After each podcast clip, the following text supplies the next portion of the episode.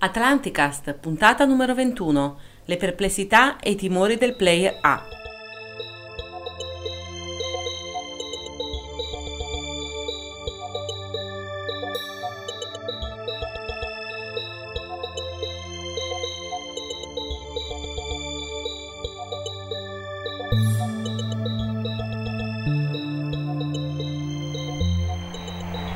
Guardati dalla bestia uomo, poiché egli è l'artiglio del demonio. Egli è il solo fra i primati di Dio che uccida per passatempo, o lussuria o avidità. Sì, egli uccide il suo fratello per possedere la terra del suo fratello. Non permettere che si moltiplichi, perché egli farà il deserto della sua casa e della tua. Sfuggilo, ricaccialo nella sua tana nella foresta, perché egli è il messaggero della morte. Saluto a Trantideo da Paolo. E un saluto lemuriano ed Eugenio. Quello che abbiamo appena sentito, aprendo la puntata in un modo un po' diverso dagli Da altri, solito. è preso da una scena del pianeta delle scimmie, nella quale uno dei protagonisti legge un passo delle sacre pergamene tenute segrete dall'elite della società scimmiesca descritta nel, Il nel primo film. pianeta delle scimmie. Il primo pianeta delle scimmie, sì, la versione, quella, quella con Charlton Charlton Heston. Heston, il primo mitico Esatto. Che avranno visto tutti nella loro gioventù. Che però non spoileriamo il finale. Quello della... Sta... vabbè. Eh, ok. Quello comunque, Quello- avete capito, quello vecchio degli anni 60, fine anni 60 mi Mm, sembra. sì, comunque 60, quello con sì. Charlton Heston. Questo passo è il sesto versetto della mh, ventinovesima pergamena, se non erro, che corrisponde nella metafora del film all'equivalente dei nostri testi sacri esoterici, se vogliamo e rappresenta un duro giudizio nei confronti del genere umano, ma che a mio avviso ben rispecchia i possibili timori manifestati da quello che nel progetto Atlanticus definiamo Prayer A, all'epoca del dibattito intercorso tra i due player, appunto A e B, in merito alla eventualità di offrire all'uomo, al sapiens in modo particolare, perché come abbiamo visto nella prima puntata della- di questa seconda serie dopo la ripresa della pausa estiva e anche in, alcuni- in altre puntate precedenti, il termine uomo potrebbe essere troppo generico nell'ambito delle nostre Sì, analisi sì, e sì, delle nostre sì. ricerche. Comunque il dibattimento tra i due player A e B che identifichiamo nei capostipiti rispettivamente Enlil ed Enki se vogliamo rifarci alla mitologia sumera eh, si concentra e si focalizza sul fatto, sulla opportunità di offrire all'uomo partico- determinati saperi e tecnologie che potrebbero essere stati rappresentati poi nella visione biblica dal frutto Della dell'albero della conoscenza conoscenza. o della... No, quello della, Quello della vita è un'altra cosa. Quello della vita è la vita eterna o Esatto. comunque una possibilità di vivere più a lungo. Una possibilità di vivere più a lungo. Perché è- appunto, forse ne avevamo già parlato qualche puntata precedente, non tutti sanno o comunque si sono resi conto, si rendono conto che all'interno della Bibbia che tutti noi leggiamo, Conosciamo, tanto, qualche volta, o meno. eh, che quando avevamo fatto catechismo Sì, ci si faceva c'era, disegnino, c'era nella Adamo Genesi, ed foglia di fico, due alberi. due alberi. Uno è quello della vita, l'altro è quello della conoscenza. Esatto. E il peccato originale è legato all'albero della conoscenza, al frutto dell'albero della conoscenza, perché quello della vita, gli uomini sono stati cacciati dall'Eden proprio per evitare che, posseduta la conoscenza, potessero anche vivere in eterno. Infatti, infatti. Ed è per quello che Dio o chi per esso si incavola come una bestia quando il serpente offre al sa- allo- all'uomo il frutto dell'albero della conoscenza. Quindi hanno capito, hanno- sanno questo, non facciamo che mangino anche dell'albero della vita, vivano in eterno, eterno. e così noi abbiamo finito di stare al mondo. Punto. Sì, sì, sì, sì. Mi immagino Enlil, capostipite del Prayer A, ammonire proprio con le parole ripetute nella pergamena, nel sesto versetto della pergamena del pianeta delle scimmie, il proprio fratello Enki, capostipite invece dell'idea portata avanti dal Prayer B, nel tentativo di convincerlo a recedere dal suo intento di rendere partecipe il Sapiens della tecnologia e di quella scienza alchemica, passatemi il termine, della, della tecnologia Anunnaka, cioè della scienza Anunnaka, simbolicamente rappresentata appunto dal frutto della conoscenza di biblica memoria.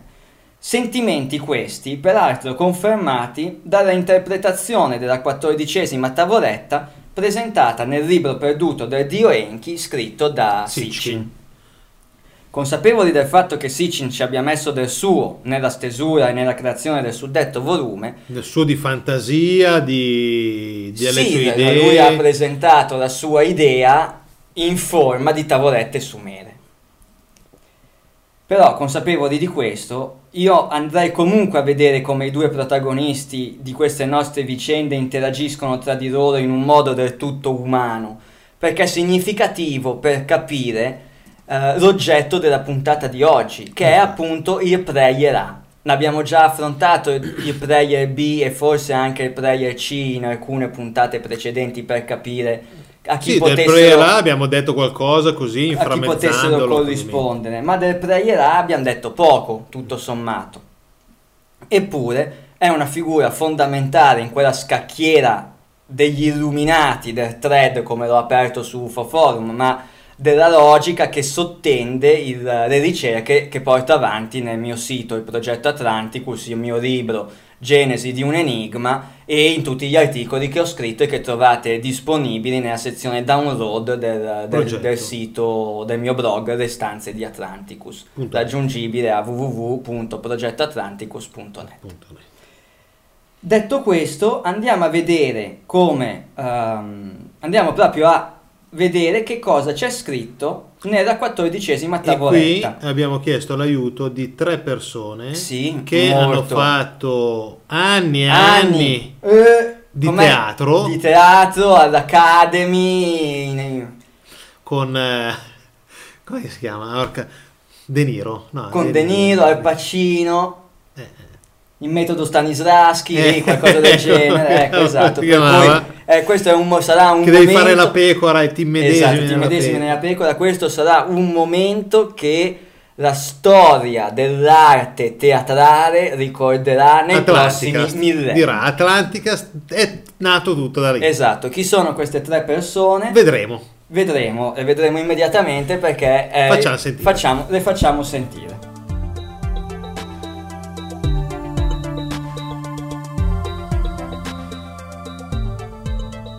Babili, dove Marduk aveva proclamato la sua sovranità, fu risparmiata dal vento del male. Il vento del male divorò tutte le terre a sud di Babili, colpì anche il cuore della seconda regione. Quando, subito dopo la grande calamità, Enlil ed Enki si incontrarono per controllare i danni della devastazione, Enki considerò presagio divino il fatto che Babili fosse stata risparmiata. Che Marduk fosse destinato alla supremazia è confermato dal fatto che Babili è stata risparmiata. Deve essere stato il volere del creatore di tutte le cose. Così Enlil replicò. Fu allora che gli rivelò della divisione avuta in sogno e dalla profezia di Galzu. Se sapevi tutto ciò, perché mai hai evitato l'uso delle armi del terrore? Fratello mio, il motivo era che già abbastanza era successo. Così Enlil disse ad Enki con voce rotta dal dolore. Dopo la tua venuta sulla Terra, ogni volta che la missione è stata ostacolata da un impedimento, abbiamo sempre scogitato un modo per aggirare l'ostacolo. La creazione dei terrestri è stata la soluzione più ingegnosa, ma è stata anche la causa di una serie di cambiamenti del tutto indesiderati. Quando hai ben compreso i cicli celesti e hai assegnato le costellazioni, chi in essi avrebbe mai potuto presagire le mani del destino? Chi poteva distinguere tra i fatti scelti e il destino immutabile? Chi ha proclamato presagi falsi? Chi ha pronunciato vere profezie? Decisi perciò di tenere per me le parole di Galzu. Era davvero l'emissario del creatore di tutte le cose. Era forse una mia allucinazione? Accada quel che accada, così mi son detto. Enki ascoltava le parole del fratello muovendo il capo in segno di assenso. La prima regione è desolata, la seconda regione in confusione, la terza regione è ferita.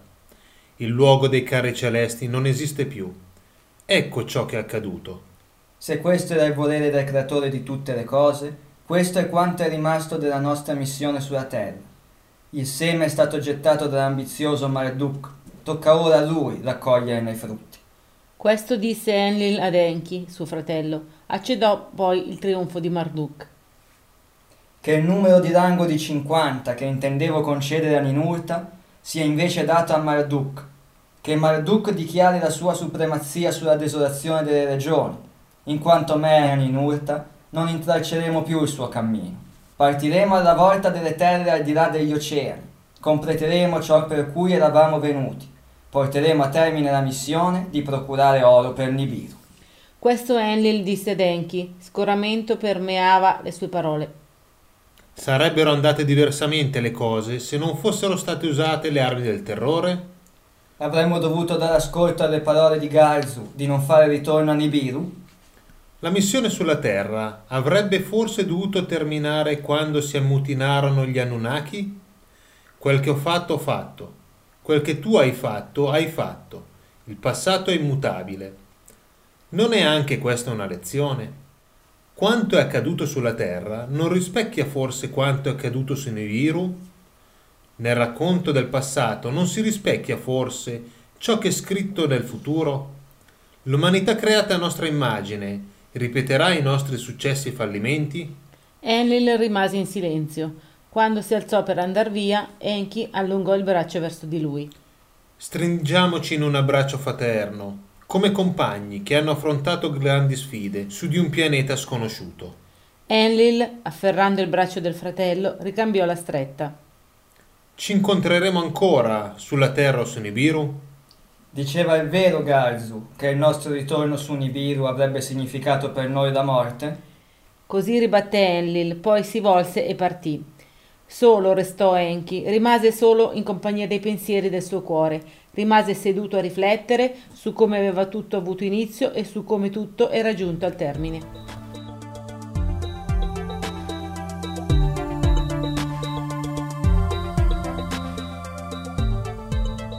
Avete capito chi erano questi tre attori che Beh, due sicuramente. Vedremo, probabilmente vedremo la prossima notte degli Oscar. Due sicuramente. Io attore protagonista, coprotagonista, nelle vesti di Henry, Eugenio nelle vesti campo. di Enki e la nostra Sabrina nella, come voce narrante. Regia occulta. Come voce, come narrante. voce narrante voce narrante di, questa, di questo estratto del libro di Sitchin. Una speculazione letteraria? Molto probabilmente sì. Sì, sì però comunque così con un'idea quella... di fondo interessante. Certo, ecco. Così come quella del pianeta delle scimmie, tutto sommato, è solo una semplice speculazione cinematografica. Eh beh sì. Eppure in tutto questo io riscontro un messaggio comune a molti indizi ritrovati comunque nell'ambito della mitologia mesopotamica, della mitologia classica, e anche alla filosofia contemporanea, Hobbes e Locke in primis. Ah, ok. E sono state, ed è stato questo, mh, mm, questo percorso culturale che mi ha portato a delineare le figure dei player A, B e C, ognuno dei quali con una propria psicologia e con una propria filosofia di pensiero nel rapporto con l'umanità e con, lo, e con eh, i timori dell'umanità, i timori depreierà tutto sommato. Tenendo presente che non solo esiste il player A, ma esiste tutta una serie di persone che fanno parte del, tra parentesi, team, sì. del player A, B o C, del certo. gruppo. Alcune volenti, altre nolenti, altre nel senso meno, meno utili idioti o come le avevamo chiamate nelle poste, più o meno consapevoli di dare una mano o meno. Sì, che non sanno di far parte che non sanno di recitare una parte sostanzialmente eh, definita dai vertici di questi gruppi di persone, da questi team, da queste logiche che portano avanti determinati pensieri, determinate idee. Quindi che siano libere speculazioni letterarie, frutto della fantasia, o come posso pensare io dei messaggi introdotti volutamente e specificatamente sia in opere letterarie come cinematografiche o anche musicali, esse rappresentano un significativo contenuto che ci permette di indagare a fondo nella psicologia del Preyera, ovvero di Henry e di tutti i suoi seguaci su- successivi fino a oggi, fino a, quel, a, quelle persone a cui facevi accenno e riferimento sì. tu.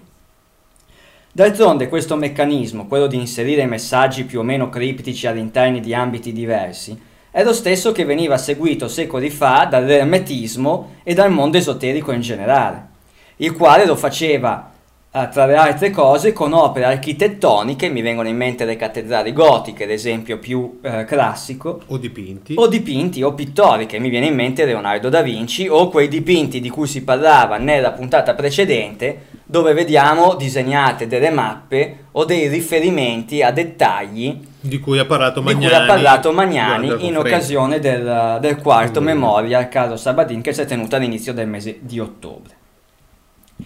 In generale, infatti, tutta l'arte del periodo rinascimentale O anche scritti, eh.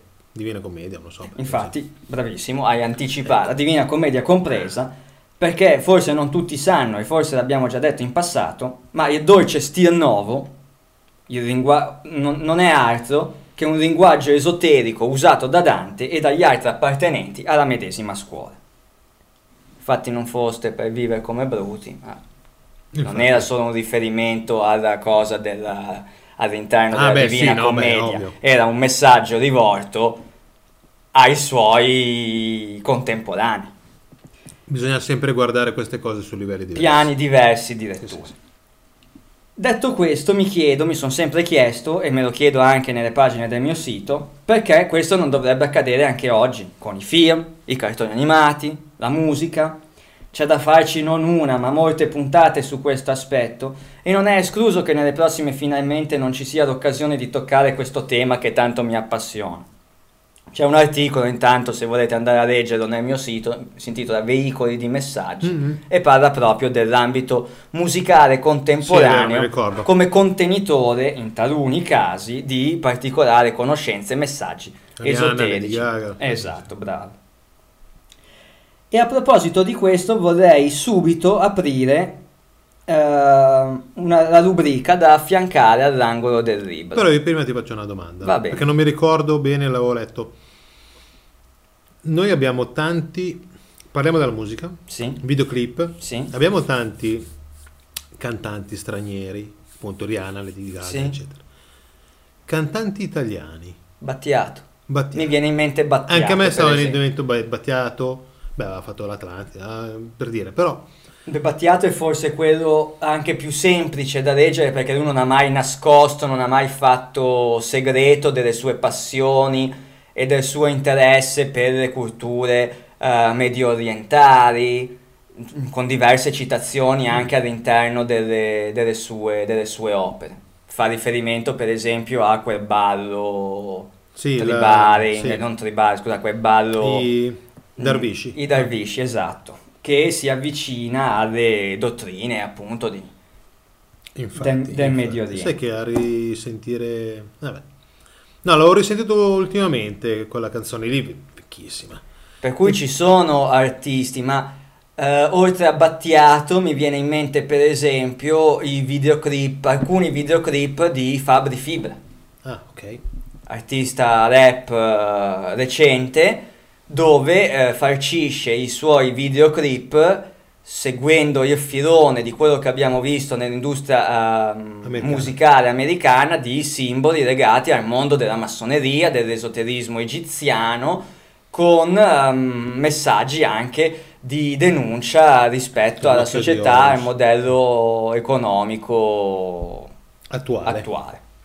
Per Ok, cui c'è anche in Italia questo Eh, tipo sarebbe di interessante magari fare qualcosa più... questo tipo o di se logica. qualcuno vuole fare per il CISCAD un approfondimento fatto molto bene su queste tematiche potrebbe essere una, una delle tante ricerche. Cioè come Da vediamo avanti. di ricerche da fare Ce n'è ce n'è veramente tante. L'importante è avere la volontà e la voglia di non vivere la, la ricerca in modo passivo, ma di voler effettivamente collegare tutto il materiale, quindi discernere anche del materiale che si trova in giro, in rete, sui libri, piuttosto Infatti. che io ho la mia idea che è lontana anni luce da quella tradizionale complottistica che vede in questi personaggi soltanto una fattezza negativa, ma non è l'oggetto della puntata, nel mio blog, nei miei siti ne parlo in, in diverse occasioni. Ci sono anche alcuni thread su UFO Forum aperti apposta, uno intitolato La magia della musica e l'altro intitolato L'occhio di Horus, perché l'occhio di Horus è spesso presente nelle- nei videoclip musicali piuttosto che nei testi, con all'interno diversi contenuti, diversi dettagli e indizi interessanti, per cui vi consiglio di andare a leggere e i miei articoli e i thread che ho appena citato aperti su UFO Forum, magari nella scaletta della puntata li rimettiamo specificatamente, perché lì c'è del materiale postato da me ma anche dagli altri utenti, curioso, che magari non tutti ascoltando le, le canzoni, anche perché in lingua inglese si fa fatica a volte a cogliere i significati più nascosti, però sì. ci sono diverse No, stavo pensando. provenienti che- da artisti che magari uno non si immagina nemmeno, perché è vero, tutti quanti parliamo in, in questi termini, è facile parlare di Lady Gaga, Rihanna, Katy Perry piuttosto che, ma ce ne sono anche in, in artisti che uno non avrebbe neanche mai pensato. No, stavo pensando agli Asia, gli Asia, si scrive. Uno degli album, uno dei primi album, mi sembrava che ci fosse dentro l'occhio di Horus, però bisogna capire perché e per come. E beh, considera che l'occhio di Horus è una simbologia che viene usata all'interno di questi ambiti da decenni, da decenni. Cioè non è una cosa, no- non pensate che sia una cosa eh, recente e utilizzata solo oggi perché va di moda parlare di queste, di queste tematiche qua. Già i Beatles in alcune copertine utilizzavano la simbologia dell'occhio di Horus quando probabilmente il concetto di occhio di Horus era davvero limitato a, a pochissime persone, credo. E come stavo dicendo prima della, della domanda di Eugenio, No, beh, stavo recu- guardando l'album Alfa. che ha recuperato l'album che diceva, No, però è, è un occhio che è un po' su quasi egiziano, però beh comunque è un occhio egiziano. simil, però non è l'occhio di Horus classico. Eh, No, album dire- dell'83, Alfa si Beh, chiama. però abbiamo piramidi, occhi. Eh. Insomma, un po' di simbologia la vedo anche qua, onestamente. Eh sì, solo che uno non ci fa mai caso. Non ci fai caso perché non, non- non sei avvezzo a, a queste tematiche. Mi- mentre andavi a recuperare questo album, anche, anch'esso recuperato dalla biblioteca di Alessandria, fornitissima di contenuti multimediali Eh e sì, eh. quant'altro, mancano solo i me- sumeri, poi hai tutto. Tutto. Eh, mi è venuto in mente anche sempre riguardo alla mm, discografia italiana Italiana. Carmen Consoli. Anche in Carmen ok, Consoli sì. abbiamo alcuni riferimenti e dettagli. Ripeto, in quei thread troverete alcun diverso Qui materiale. sarebbe da fare la domanda diretta. Andare da Carmen Corso e dire, ma senti, ma lei La come Battiato... cosa da dove ma-" l'hai tirata fuori? Eh, fare partire con la domanda diretta. Vabbè. Sì, sì, no, Carmen Consoli, sì, sì. No, ma in generale, cioè, le persone con cui... Perché avete Perché? messo questa cosa? Così per sfizio? Oppure davvero c'è un qualcosa dietro?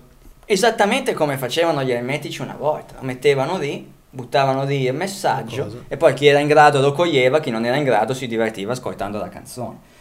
E appunto in virtù di questo vorrei introdurre, vorrei aprire la rubrica da affiancare all'angolo del libro una rubrica da affiancare all'angolo del libro, l'angolo del cinema, dove abbiamo deciso ogni tanto citare dei film, delle serie tv, dei manga e tutto quel che compete alla rappresentazione attraverso il mezzo televisivo, senza spoilerare la trama chiaramente, andare a dire perché per noi è significativo relativamente alle tematiche che trattiamo all'interno del podcast questo o quest'altro film. Giusto.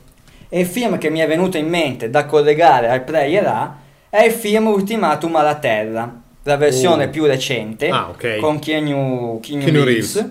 remake di un film del 1951, nel quale appunto vediamo dipanarsi nella trama proprio quelle logiche che sottendono la psicologia del Player A, ovvero, e andiamo a dire qual è questa psicologia, la filosofia di fondo Eh, del Player infatti, A, il timore non infondato, a mio avviso, che l'uomo non sia in grado di gestire le potenti tecnologie e i potenti saperi che la scienza nunnaka detiene. o quantomeno che l'uomo non sia in grado di farlo nel modo corretto. Perché gli dei si sono incavolati male quando eh, Adamo ha preso la mela da dare da mangiare a Eva? Perché Per- avevano acquisito una conoscenza che, non, non doveva essere conosciuta. Che non Perché? voluto conoscere, sì. Perché? Ma non per cattiveria, secondo me, ma perché Henry, il pregherà da buon padre di famiglia, non dà una pistola carica in mano al figlioletto di tre anni, perché sennò il figlioletto o si spara in testa o ammazza lui O il fratello. o il fratello. Di conseguenza, il buon padre di famiglia, che è questo la figura con cui io immagino e pre- de- definisco il pregherà, quindi non una cosa cattiva. No, dice l'uomo non è pronto, l'uomo non è maturo, tu non gli insegni un accidente. Fine. Ci sono due scene in modo particolare in questo film, come quella nel quale il protagonista parla con un suo collega, protagonista alieno, con un suo collega, esatto, dove possiamo osservare molto bene le due posizioni ideologiche del player B Enki e del player A Envil, così come ancora durante il colloquio sempre del protagonista con un professore dove invece si evidenzia l'auspicio, la speranza del player B in una umanità pronta a poter A disporre di, di quella scienza alchemica, esoterica, eccetera, quella eccetera. conoscenza negata. Esatto.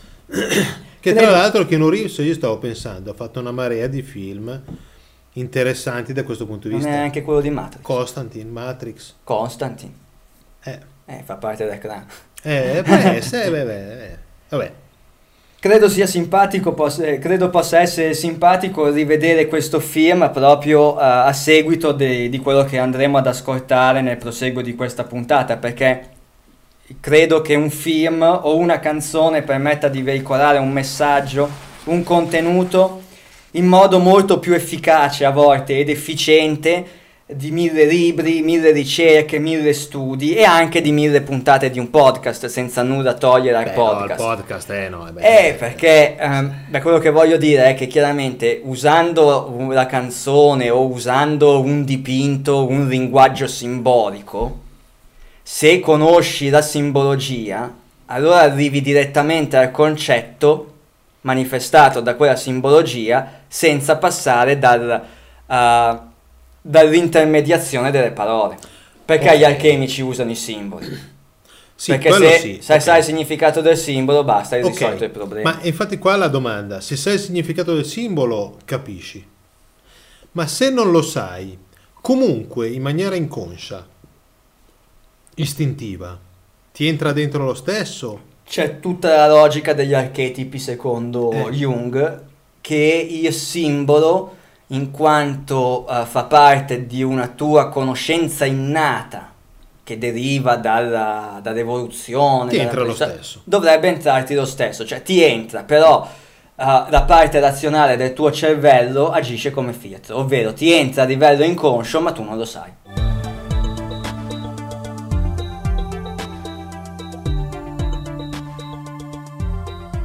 La parte razionale sì, La fa parte da razionale da fa da schermo, filtro. da, da filtro. Cioè vedi quel simbolo, capisci che vuoi dire qualcosa, ti entra nel tuo inconscio, il tuo inconscio lo sa, ma tu non riesci a portarlo a galla finché non trovi la chiave attraverso studi, ricerche, eccetera, eccetera.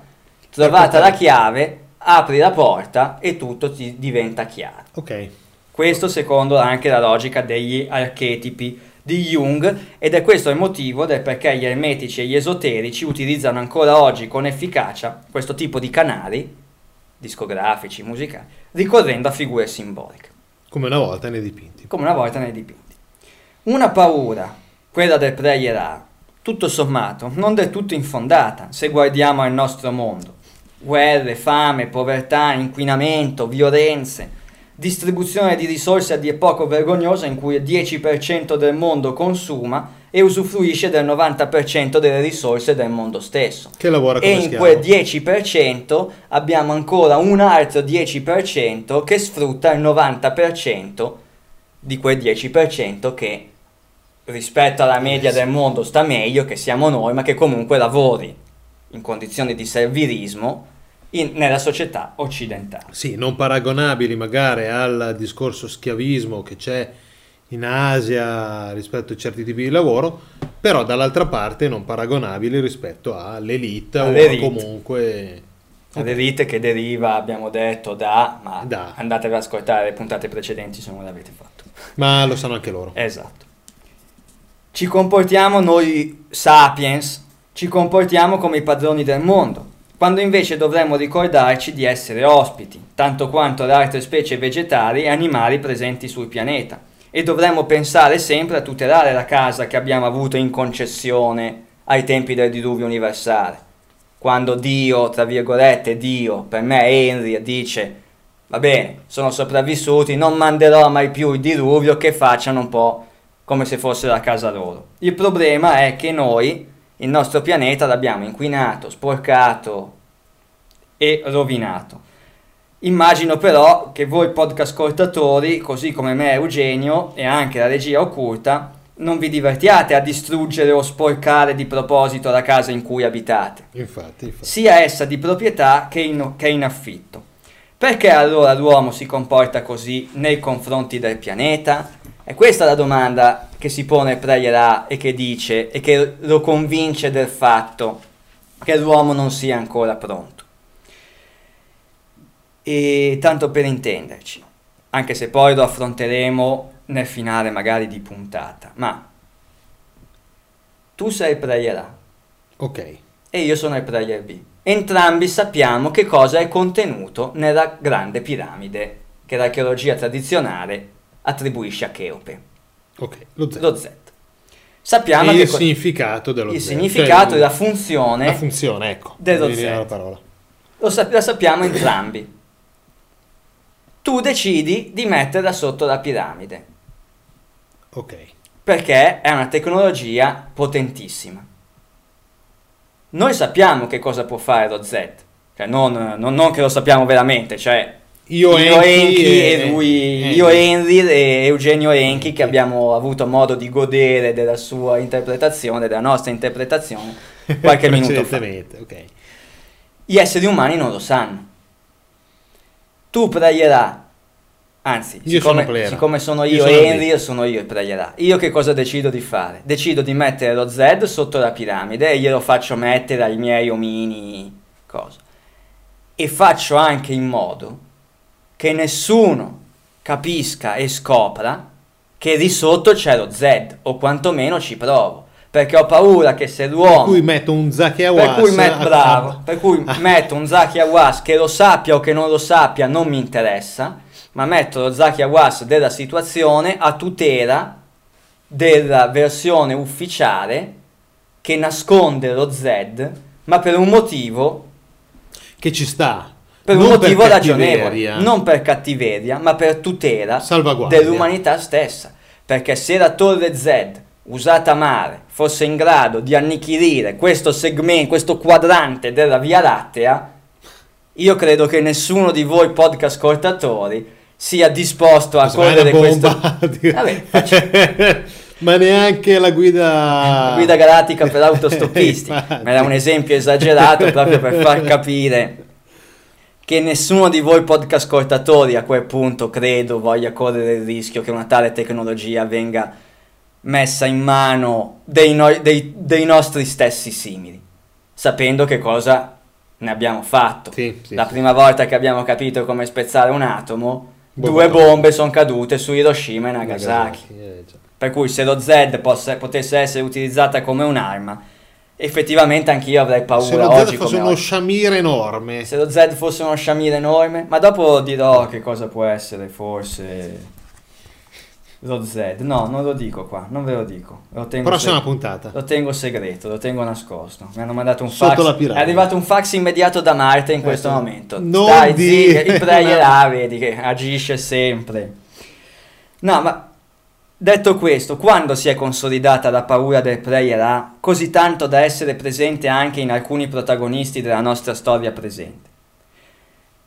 Non oggi, ma già nell'antichità, perché la storia antica... Sicuramente prima del diluvio. Esatto, perché la storia antica infatti ci parla di antiche guerre combattute tra gli dei, nelle quali sono state usate armi di indicibile potenza. Sì. Alcuni parlano addirittura di guerre atomiche, probabilmente guerre nelle quali sono stati utilizzati ordigni di potenza simile, ma sfruttando tecnologie a noi sconosciute. Mi viene in Infatti. mente Baccarini a Mohenjo-Daro Sì, e che dice giustamente non c'è radioattività.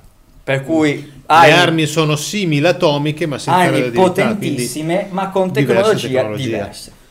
Abbiamo diverse descrizioni di queste armi nei testi Veda. Abbiamo Vimana, abbiamo battaglie aerei, abbiamo armi laser, abbiamo appunto nefaste e potentissime esplosioni simili a nucleari, di cui abbiamo visto menzione anche nel passo della cosiddetta eh, quattordicesima tavoletta del libro di Sicci, perché quando si parla di vento del mare Eh, infatti, infatti. si parla di, eh, di qualcosa di veramente drammatico.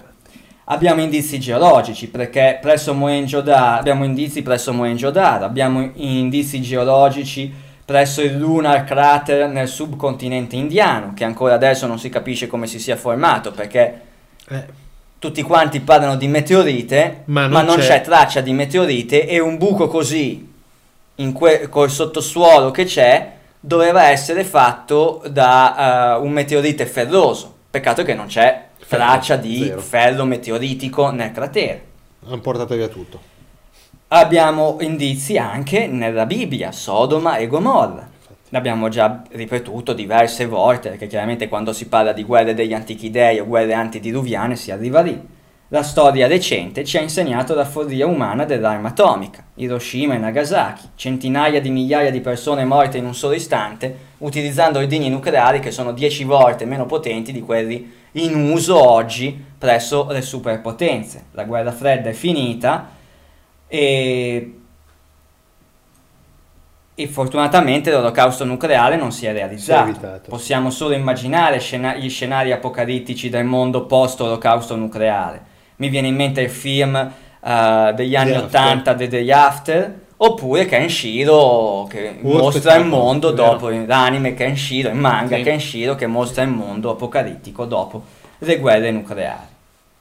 Mad Max, Anche. Anche Mad Sono tutti, sono tutti trasposizioni del mondo apocalittico post eh, olocausto nucleare. Che secondo la nostra Un storia... altro che avevamo parlato è... Ora che volevo dire troppo velocemente. Conan. Ah sì, esatto. Eh, lì Dove bisognerebbe... tra l'altro il mondo torna alla barbarie, tra virgolette, barbarie preistorica proprio. Sì. E c'è la Mentre invece in parte sott'acqua, parte che sopra l'acqua. Eh, vabbè. Anche quello lì bisognerebbe... È un filone anche quello, soprattutto perché eh, secondo la nostra storia l'olocausto nucleare è stato evitato e non si è mai verificato. Eppure il mondo... Miyazaki è un altro di quelli che Ah, sì? butta dentro. Ok.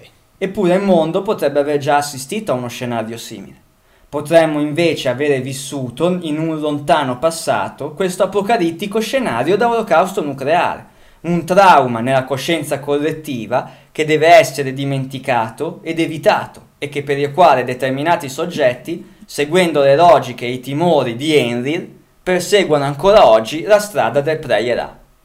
15.000 anni fa si è combattuta la guerra tra gli antichi dei, ci si è scannati con armi di indicibili potenze, quella tecnologia non deve essere mai eh, um, Resa disponibile. resa disponibile al genere umano, perché se no quello che è successo 15.000 anni fa ai nostri padri, e lo dicevano anche Enki ed Enlil nella tavoletta, succederà ancora. D'altronde Enki ed Enlil nella tavoletta cosa dicono? Quello che è successo sulla Terra non è già successo su Nibiru? Stai a vedere che pure su Nibiru si sono tirati le bombe atomiche addosso? Siccome lo sanno, magari anche su Marte. o magari anche su Marte, siccome lo sanno che bestie sono E bestie rimangono. e bestie rimangono e noi, figli loro, bestie siamo e bestie rimaniamo, non dargliele. Già ci pensiamo noi, adulti, coi fucili a spararci addosso, se glieli dai a quei quattro caproni che sono scampati al diluvio, vuoi vedere che casino succede. Lo Z che è là sulla piramide di Saqqara, Vediamo di spostare. fagliela tirare via, smontala, mettila là sotto e non dire mai, non dire mai, mai più che c'è quello, lo Z, come chissà quali altre tecnologie e saperi. Quindi pregherà Non una figura negativa come invece può essere Player C, Sì. dedito al dominio e al comando, ma una figura positiva nel senso del buon padre di famiglia. Poi accanto al padre di famiglia c'è la madre, il Player B, che invece dice, ok, ci avrai pure ragione tu, ma Però- finché li lasci allo stato brado, questi allo stato brado rimangono. Io gli voglio provare a insegnare qualcosa, a educare. Sì, gli voglio dare una, un quel, quel- quel qualcosa in più per... A oggi, persone che sanno, ma che nonostante sappiano, negano, negano con tutte le loro forze ogni tipo di ricerca che in qualche modo rischia di riportare alla luce quell'antico e terribile segreto e che reclutano i cosiddetti scientisti E infatti a Anche- me stava venendo in mente una... Un'associazione di cinque lettere. Vabbè. anche ignari, questi scientisti anche ignari di questo segreto, di modo però da poter continuare a sostenere nelle accademie e quindi nell'opinione pubblica la tranquilla storia dogmatica che ci vede come un'evoluzione delle scimmie in un progresso tecnologico lineare che ci ha portato dall'età della pietra, in modo del tutto lineare appunto, a quella ah, astronautica di oggi. Tutto questo per, dormire, so- per far dormire sonni tranquilli all'umanità, inconsapevole del fatto che guerre nucleari si sono già combattute decine di migliaia di anni fa distruggendo il pianeta, tra virgolette, e soprattutto impedendo a pazzi scatenati come quelli del Player C che muovono guerre tanto per, Vabbè. di entrare in possesso di determinate tecnologie. In buona sostanza, il Player A tenderebbe ad evitare che certe tecnologie e certi saperi vengano alla luce e resi di dominio pubblico prima che i sapiens siano in grado di utilizzarli per evitare che questi li possano usare nel modo sbagliato, distruggendosi e distruggendo il mondo. E allora abbiamo il buon padre di famiglia che evita al figlioletto di maneggiare una pistola carica e la madre, il player B, che educa il figlio, il quale maturando, raggiungendo una certa consapevolezza, può finalmente maneggiare quella pistola, pistola. carica. Infatti. Se Eugenio è d'accordo, passerei all'angolo del libro presentando Sì, e ogni- anche perché sul discorso player A, diciamo, più di così... Poi chi Eh vuole beh, capire chi tra vuole le rigole, approfondire può andare a righe- leggere il mio libro, può, andare, può tornare, dico, a leggere il progetto Atlanticus e tutti i dibattiti che abbiamo aperto all'interno del, um, del thread della scacchiera degli Illuminati, dove per diverse figure andiamo a cercare di, as- a- di associare a quale player, quindi ovvero a quale gruppo, a quale filosofia, di, a quale corrente di pensiero ehm, aderisce sia nel passato come, come nel presente. Tu hai fatto riferimento a un'associazione di cinque lettere nel con presente. un paio di C dentro. Esatto, facente capo al panorama nazionale, che ripeto, eh, Può avere questo ruolo, può avere di questo- dire, non il ruolo di negare a priori tutto perché No, ne- non bisogna dirlo. Ma negare a per- priori tutto per un motivo peraltro considerabile anche nobile da un certo punto di Sì. vista. Poi ovviamente eh, siamo sempre lì, è l'equilibrio tra le due forze in campo. Ok. Ognuno ha il suo ruolo da giocare. C'è chi educa e c'è il buon padre di famiglia. Noi abbiamo il nostro ruolo. Noi abbiamo, noi come podcast di Atlanticast abbiamo il nostro ruolo e io personalmente come progetto Atlanticus e quindi porto questa corrente di pensiero anche all'interno del podcast.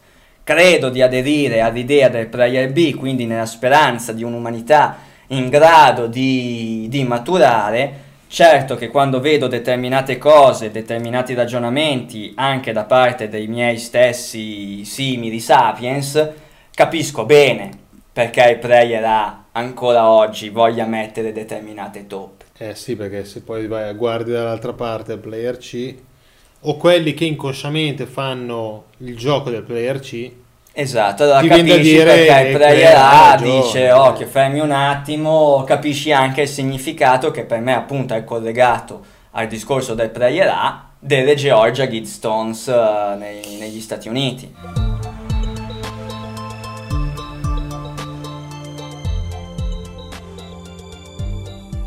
Molti complotisti. Spiega un attimino cosa sono. Allora, le Georgia Gitstones sono dei pilastri di pietra di fattura recente, non c'entrano niente con megaliti o Sì, sì, quant'altro, sono sono, molto delle recenti. pietre estremamente recenti, sulle quali vengono, sono scritti quelli che dai complottisti vengono definiti i dieci comandamenti del nuovo ordine diverse mondiale. lingue, In diverse lingue, eh, tra cui anche antiche.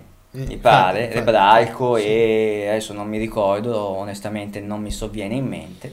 E siccome uno di questi dieci comandamenti, peraltro gli altri sono anche condivisibili onestamente, ma siccome uno dei- di questi dieci comandamenti è mantieni la popolazione sotto i 500 milioni di individui, Eh, tutti i complottisti hanno collegato questa, questa pietra, queste, queste pietre al nuovo ordine mondiale, quello che io identifico come Prayer C. Però mi sono chiesto perché il nuovo ordine mondiale necessiterebbe di sterminare 8 mili- 7 miliardi di, di individui, 6 miliardi di individui.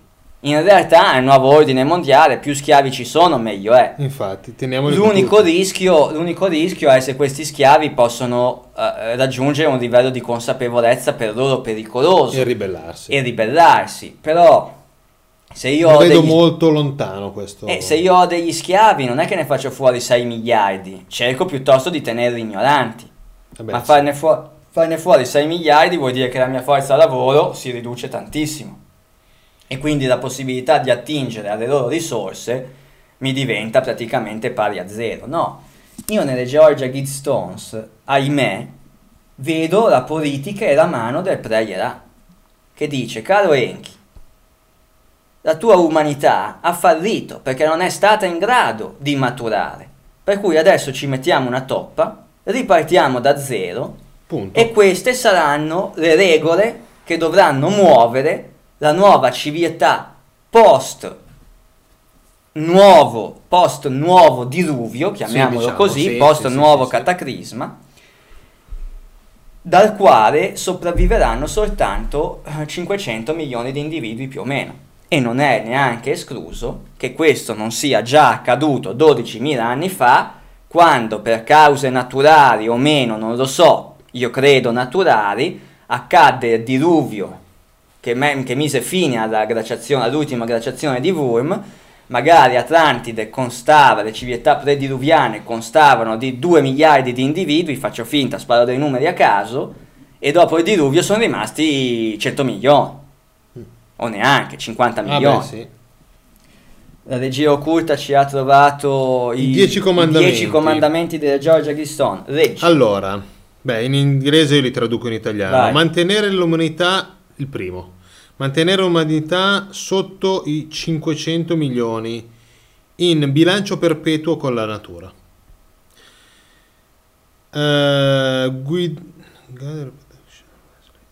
a guidare saggiamente la riproduzione, eh, migliorando fitness e la diversità. Fitness, eh, non so. Salute e diversità. Salute e diversità. Aspetta, eh. Ehm, um, unire l'umanità con un modo, l- ok, un nuovo linguaggio, living new language, eh, di vita. Unite humanity with a living new language. Eh, sì. Una, lingua, globale. Li- living. Sì, vivente, un nuovo linguaggio vivente. Vabbè. Eh, rule passion, faith, tradition and all things with tempered reason. Eh, rule eh, come si Guida può- passioni, guidare, guidare passioni, fede, fede, tradizioni tradizione. e tutte le cose con, un, eh, con t- tempered reason, con ragioni temperate, cioè quindi con motivazioni ragionate, cose Ragionevoli, ecco. ragionevoli. Eh, protect people and nation with a fair law and just cause. Vabbè, ok, proteggere le persone Proteggere e le persone e nazioni nazioni con, leggi leggi giuste, giuste. e- con leggi e tribunali giusti. tribunali giusti. Eh, let all nations rule internally, resolving external dispute in a world court. Eh, diciamo, tutte le nozioni, eh, guidare, no, ehm, Lasciare che tutte le nazioni no, rule vuol dire eh, guidare internamente, si guidino internamente e risolvano le dispute esterne, Esterne. in una corte, in un tribunale mondiale, Mondiale. che doveva essere l'ONU ma ha funzionato male. Eh, vabbè. 7. Avoid Evita- pet laws and evitare leggi inutili e, E ufficiali inutili, inutili, sì. polizia inutile, cose del genere. Poi l'ottava, bilanciare, bilanciare i diritti personali con i doveri sociali. Esatto. Ehm, dare prezzo alla verità, Premiare. alla- premiare, sì, giusto. Premiare la verità, la bellezza, l'amore, cercando armonia con l'infinito. Con l'infinito. 10 è non essere un cancro per la terra, lasciando la Lasciando stanza e spazio. spazio alla natura E lasciare spazio per la natura, che infatti viene ripetuto due due o tre volte nella- nell'incisione. Come vedete sono regole condivisibili, Sì.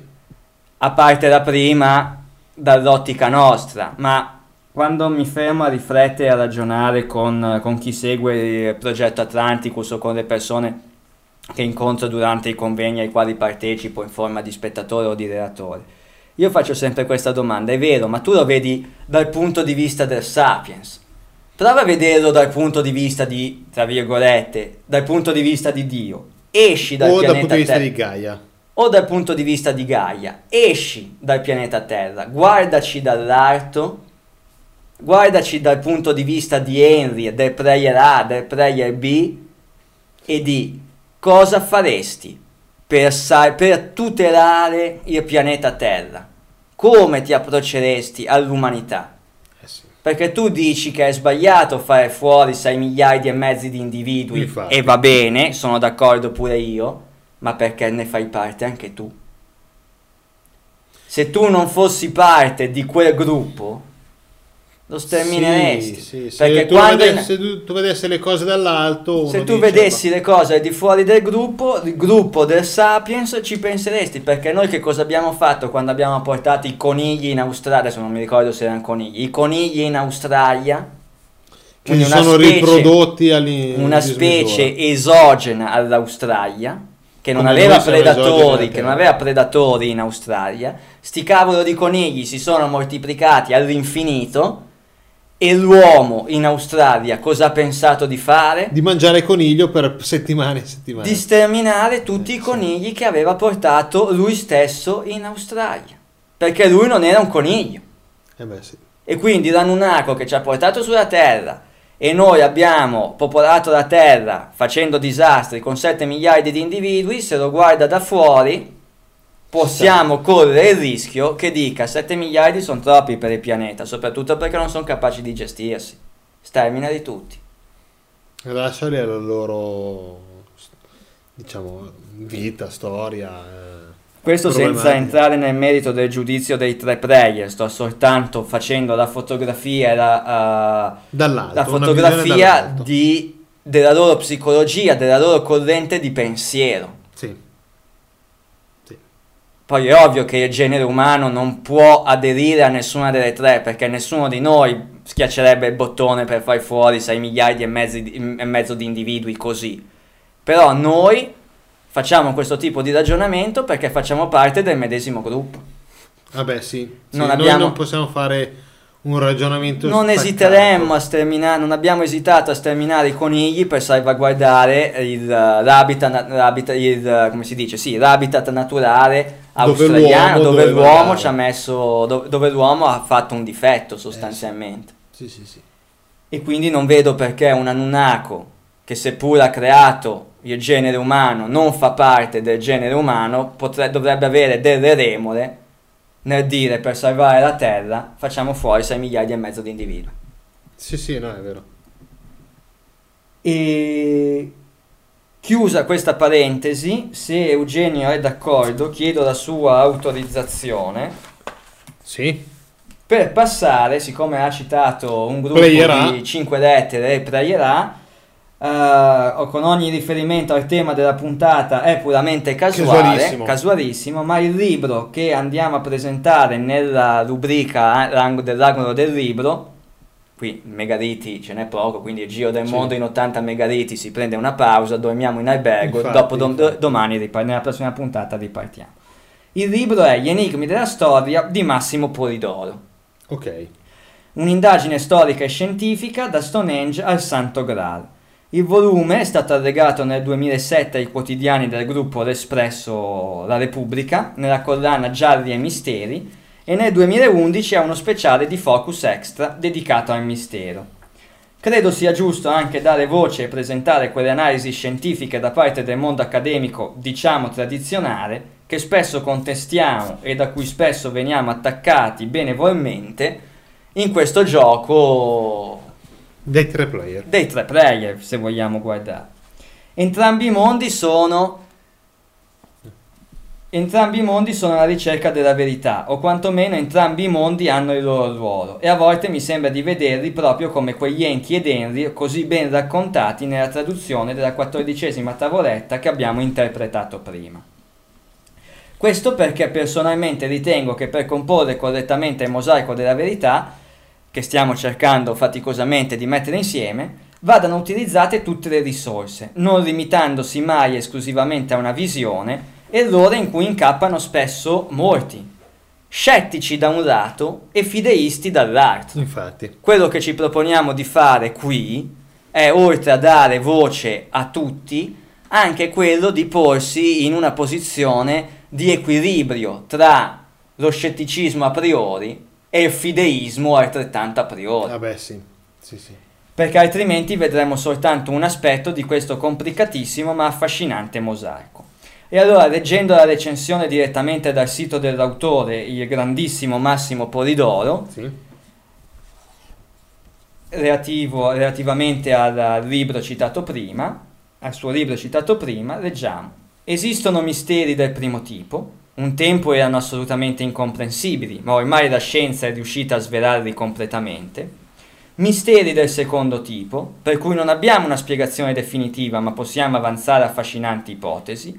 Del terzo tipo, per i quali non si è nemmeno sicuri che qualcosa avvenga realmente.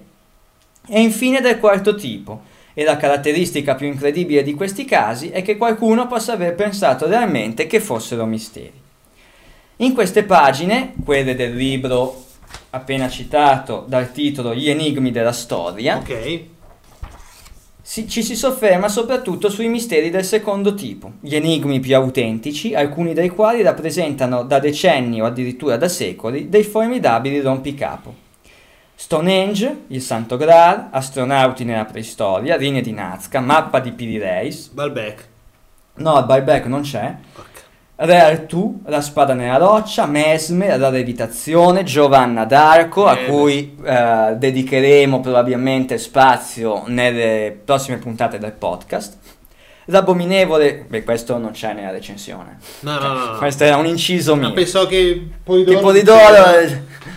Ve- vedete quei due lì che daranno spazio. daranno spazio. Seguiteli. Nel libro si parla ancora dell'abominevole uomo delle nevi e molti altri enigmi che costituiscono un viaggio nel tempo tra clamorosi abbagli e sensazionali scoperte che ci hanno costretto a dubitare di tutto quello che credevamo di sapere. Un libro quindi che credo valga utile, eh. veramente la pena di leggere, anche se ovviamente il nostro approccio borderline è completamente diverso rispetto all'approccio razionale di Polidoro e del gruppo di- a, a- a cui appartiene, è invece importante per avere una visione, una panoramica completa anche proprio delle diverse modalità di approccio. Player A da una parte, player B dall'altra.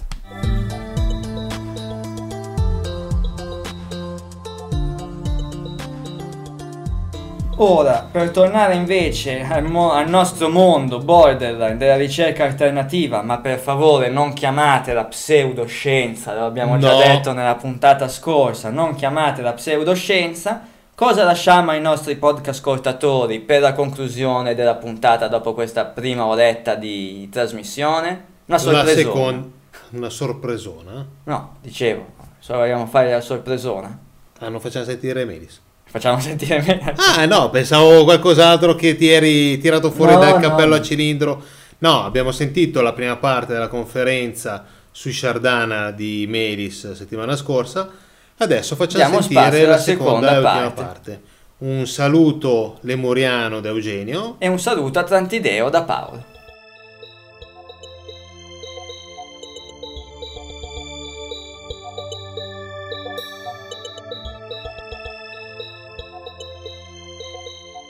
Come non, non è fenicio romano questo, vedete addirittura qui c'è un uraghetto nella zona del Tofet. Come sappiamo che queste città finirono sott'acqua nel 1200? Perché è un fenomeno studiato dalla geologia, non dall'archeologia della storia, dalla geologia. Il Mediterraneo nel 1200 si sollevò di due metri e mezzo, le acque del Mediterraneo. Nora addirittura, una ragazza di, di Pula, non so se ci sia stasera, mi ha fornito un, un video, che è un video ufficiale, di un'esplorazione fatta nelle acque di Nora, a 15 metri sott'acqua c'è ancora, c'è ancora Ruderi della città. Quindi questa città esisteva prima di un cataclisma, di un qualcosa di, non di uno tsunami di 300 metri, non fraintendiamoci, ma di qualcosa di devastante che le ha sommerse in parte. E del resto basta andare a nord di Taros e vediamo che le tombe sono in mezzo all'acqua la metà. E lo stesso, è tutto dire, stesso archeologo italiano che ha rispolverato il termine fenicio, Sabatino Moscati, ha fatto questa pianta di Nora, la metà è sott'acqua. No, che non è sott'acqua, non è vero, non è sott'acqua, no, vabbè. Intanto vediamo che qui ci sono tre strati a, a, a Tarros. Uno è sicuramente romano, Cacestruzzo e Mattoni. L'altro è di stile cartaginese. C'è per caso Michele Zaroddo qui in sala, no? Quello che ha scritto quel libro non è, non è, non è Fenici non esistono, e lui non esistono manco i cartaginesi, vabbè. Comunque di stile cartaginese, così mh, mm, contendiamo tutti, però imitati a un precedente stile in basalto, vedete, queste pietre sacomate in modo, con un'arte raffinata, che risultano sotto. I romani parte la usarono per pavimentare le strade. A Teulada abbiamo questa zona che stanno studiando alcuni amici subacquei, alcuni archeosub, e stanno trovando mura, ruderi, anfore, di tutto, sotto. Bitia, nome fenicio. Casualmente Bitia era la mamma di quel signore che i Dieci Comandamenti di Cecil de Mille negli anni 50 ci proposero come principe ereditario. Lui non si azzardò a dire che era figlio di Seti I, quindi il vero figlio del faraone, e di Bitia, la sorellastra, perché i faraoni sposavano diverse donne, ma chi dava l'erede era la sorellastra, in questo caso Bitia era la sorellastra. Ma c'è un'altra cosa, lei allevò Mosè, dice la Bibbia, no? Che era suo figlio comunque. E aveva un nome non egizio, ma neanche tanto fenicio. Perché Bitia lo ritroviamo in Sardegna spesso, come ritroviamo Chia, che era la sorella di Seti I. Perché tutti questi nomi che poi ritroviamo in Sardegna? Metti anche che non siano sardi, ma li ritroviamo in Egitto, non, non in Cana. Questo signore, questo che Cecil de Mille, che sapeva bene la storia, io lo so che lui aveva attinto agli stessi testi a cui ho attinto io e che io non rivelo comunque. Anche sono stato contestato aspramente da un egittologo, purtroppo di origine sarda, che secondo lui mi ha fatto a pezzi e mi ha fatto escludere da un convegno internazionale a Parma, che si svolgerà a febbraio, a marzo, scusate. Questo signore aveva un nome, si chiamava Nebkasset. Set è il signore delle terre straniere terre straniere, il nome che gli egiziani davano ai popoli del mare, signori delle terre straniere. Inoltre Set era un dio che i tebani odiavano. Come mai questo ha preso il nome? Lui e suo padre, perché Seti I quel nome ha preso. C'è un motivo. Questo che noi chiameremo Mosè, se preferite per accorciare, o Nebcasset, era figlio di Seti I. Seti I era figlio del capostipite della dinastia Ramesside, un certo Ramessu I e adesso lo chiami Ramesso prima perché vuoi far credere che era sardo. No, frega niente. Però questo signore era stato nominato faraone dal generale golpista Orenbeb, quello che fece fuori Akhenaton, faraone mm, eretico. Lui non fece mai faraone Orenbeb, nominò faraone il comandante della Guardia Reale. Qualcuno di voi sa chi era guardia, da chi era composta la Guardia Reale dei faraoni? Sì, lo sappiamo non lo diciamo noi, lo dicono loro, lo dicono gli egizi. C'è un grosso sospetto che questo signore fosse non egizio, ma di altre origini. Non dico che fosse nato in Sardegna, no, ma che avesse origini dai Sardana, sì, perché solo loro avevano la guardia reale e chiaramente anche il comando. Aveva anche i capelli rossi, direte che, c'entra? C'è questa teoria che i popoli del mare, discendenti di Jafet, il Giapetico, fossero rossi. Eh, ma i sardi sono tutti neri. E... Sì, provate ad andare nei paesi dell'interno. Quanti, quanta gente c'è, c'è con la barba rossa e la testa rossa? Ora, poi, chiaramente i secoli e i millenni passano e qualcosa cambia. Vedete tutti questi, queste, queste cianfrusaglie, chiamiamole così, in oro massiccio, state trovate all'inizio del Novecento e a metà e fine dell'Ottocento da ricerche ordinate dalla sovrintendenza del Museo di, di Cagliari, allora, Museo Reggio. Alcuni hanno preso il volo per Londra, qualcuna per Parigi, ma chiamarle Fenice rimane un po' in salita. Perché? Tanto questa è una dea egizia, questo è l'occhio di Horus, ma non un semplice occhio di Horus, è la mostrina che davano a coloro che si arruolavano nell'esercito del faraone. Quindi questo è di qualche, qualche mercenario di ritorno in congedo. Questo è Bes, altri scarabei, Horus, Bastet. Questo è Noged. Per chi ha un po' di, di infarinatura di egittologia sa cos'è l'Oged, che è solo in Egitto, cosa ci fa in Sardegna? Il Tofet. La Sardegna è fenice perché c'è il Tofet. Ah, e chi lo dice che il Tofet è fenice? Lo dice la Bibbia? No, dice che il Tofet è fenicio. La Bibbia dice che i popoli del regno del nord e i loro compagni cananei usavano i Tofet. È peccato che oggi il Tofet si trova solo a Occidente, non solo in Sardegna, anche a Cartagine, ma solo a Occidente. Si può usare un Tofet fenicio, vai in Libano a cercarlo, lo cerchi qui. Il Tofet non è fenicio, è occidentale o è delle tribù del nord della Palestina. Sfingi, va bene, ne abbiamo, anche Tuvigedo, Tuvigedo, tombe cartaginesi, va bene, ma ragazzi, è stato trovato qualcosa anche lì. Ne ho parlato con un amico archeologo, dice, ma tu sei pazzo, non ho trovato niente. Sì, questo è un idolo egiziano, questo è, è l'Orus, è l'Ureo, scusate, il cobra alatto, egiziano. Una sfinge, questo è il museo di Cagliari. Di sfingi in Sardegna ne abbiamo trovate altre. Questa è una roccia, gli avanzi di una cava Peccato che adesso abbiamo trovato anche la testa, eh, dichiarare l'avanzo di una cava rimane un po' in salita. Vabbè, anche la Sfinge di Gizia è un avanzo, avanzo di una cava, è stata recuperata da quella cava di, di, calcare che era lì. Avanzavano delle pietre, diceva quello, dal motore. E questa l'abbiamo esaminata bene. Addirittura qui ha sei buchi a mo' di, come si dice, del, del cilindro, no? cilindro della macchina, perfetti, a due a due a paia, strani, ho pensato prima delle coppelle, invece servivano a, una, a un innesto. O mi sono ricordato, gli egizi avevano l'abitudine di, di, risparmiare sulla costruzione, perché se voi fate questa, mettiamo che sia una scultura, no? Se voi fate questa scultura su un'unica pietra, con la testa dovete prendere una pietra alta così. Se invece la fate senza testa, basta questa di pietra, la testa la realizzate a parte e la inserite. Se guardate la Sfinge di Giza, ha la testa completamente diversa dal resto del corpo. E pietra è anche diversa. E la testa abbiamo trovato. Abbiamo Osiride, Fenicio, Bastet, la triade l'abbiamo vista, e questo è un particolare, una cosa, tenetelo presente, sto oggettino, perché è micidiale, è qualcosa di, di assurdo.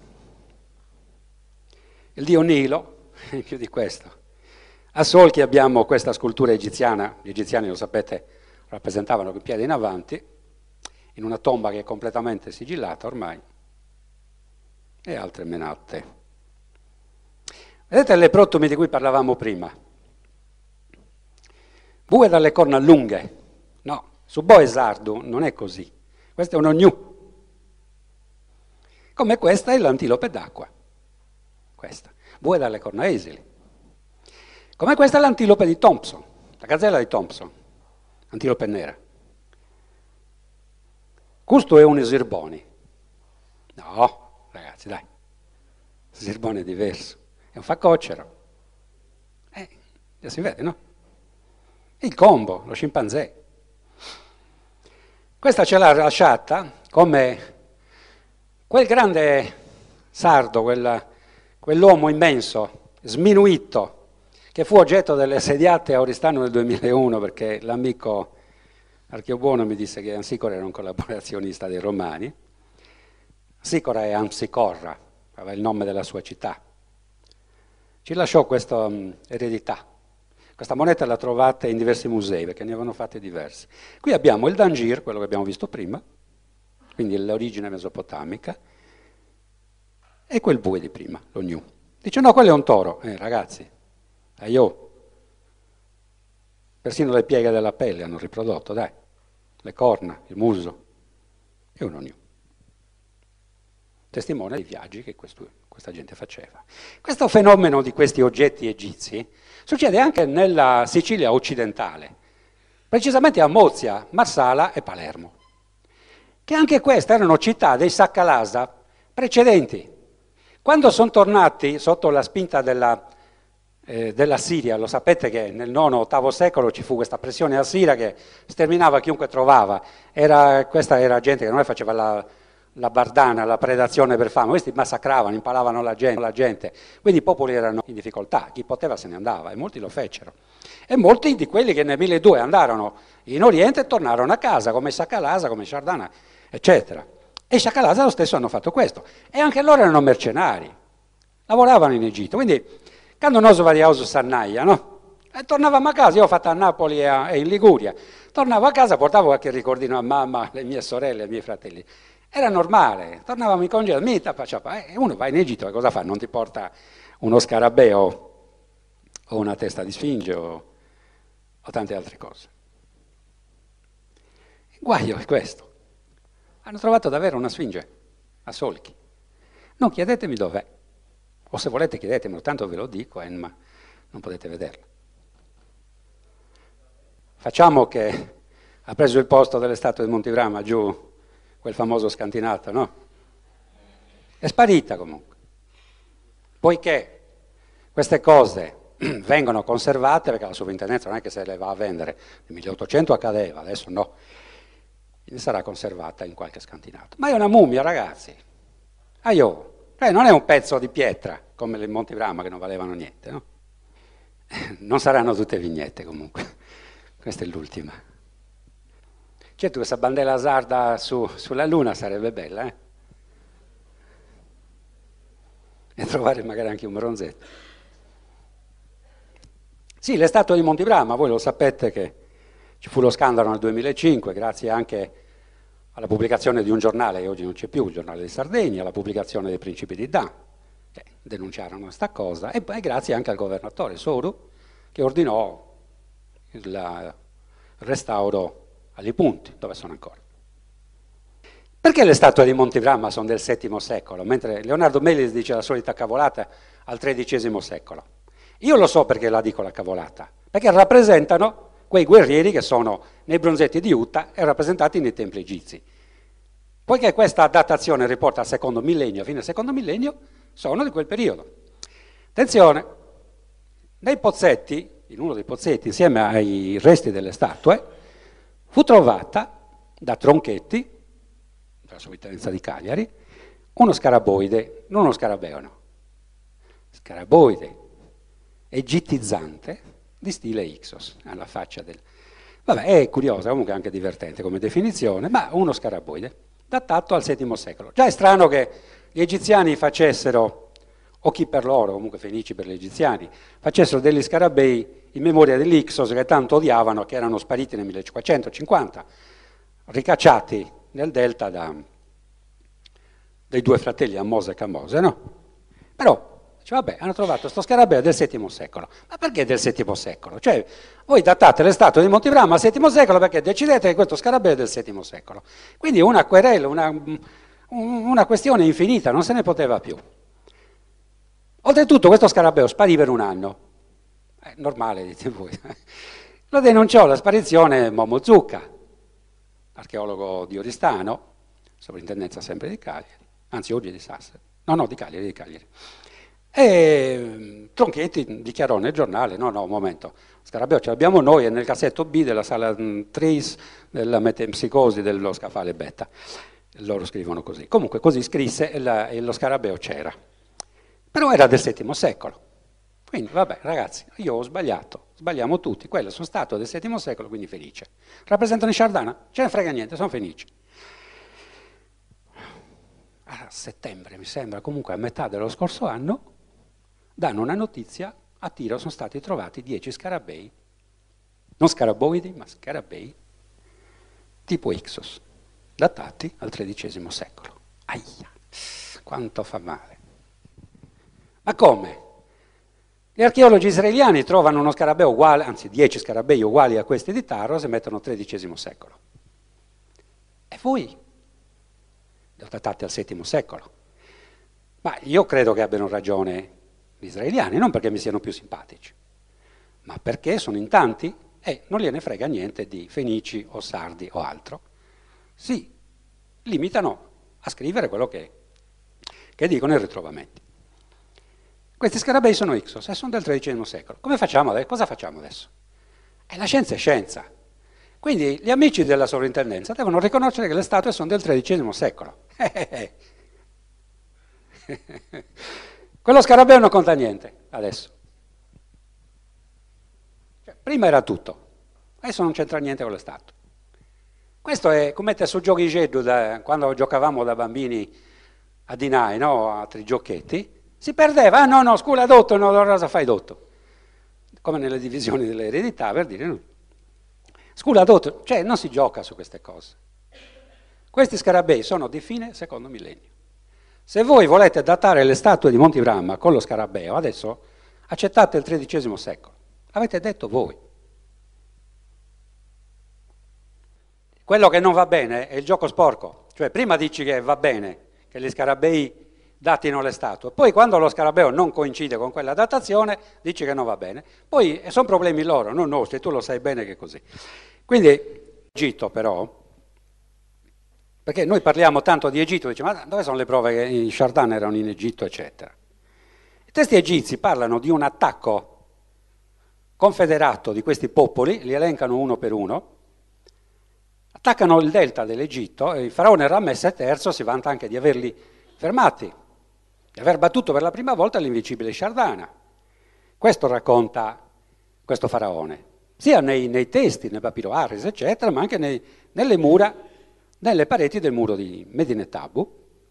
Ancora si possono vedere, se capitate dalle parti di Medine Tabu, non è lontano da Luxor, di solito le crociere si fanno verso Luxor, si può fare una cappata chiedendo magari all'organizzazione e vedere questi popoli rappresentati. C'è tutta, tutta la scena della battaglia, è impressionante, molto bella.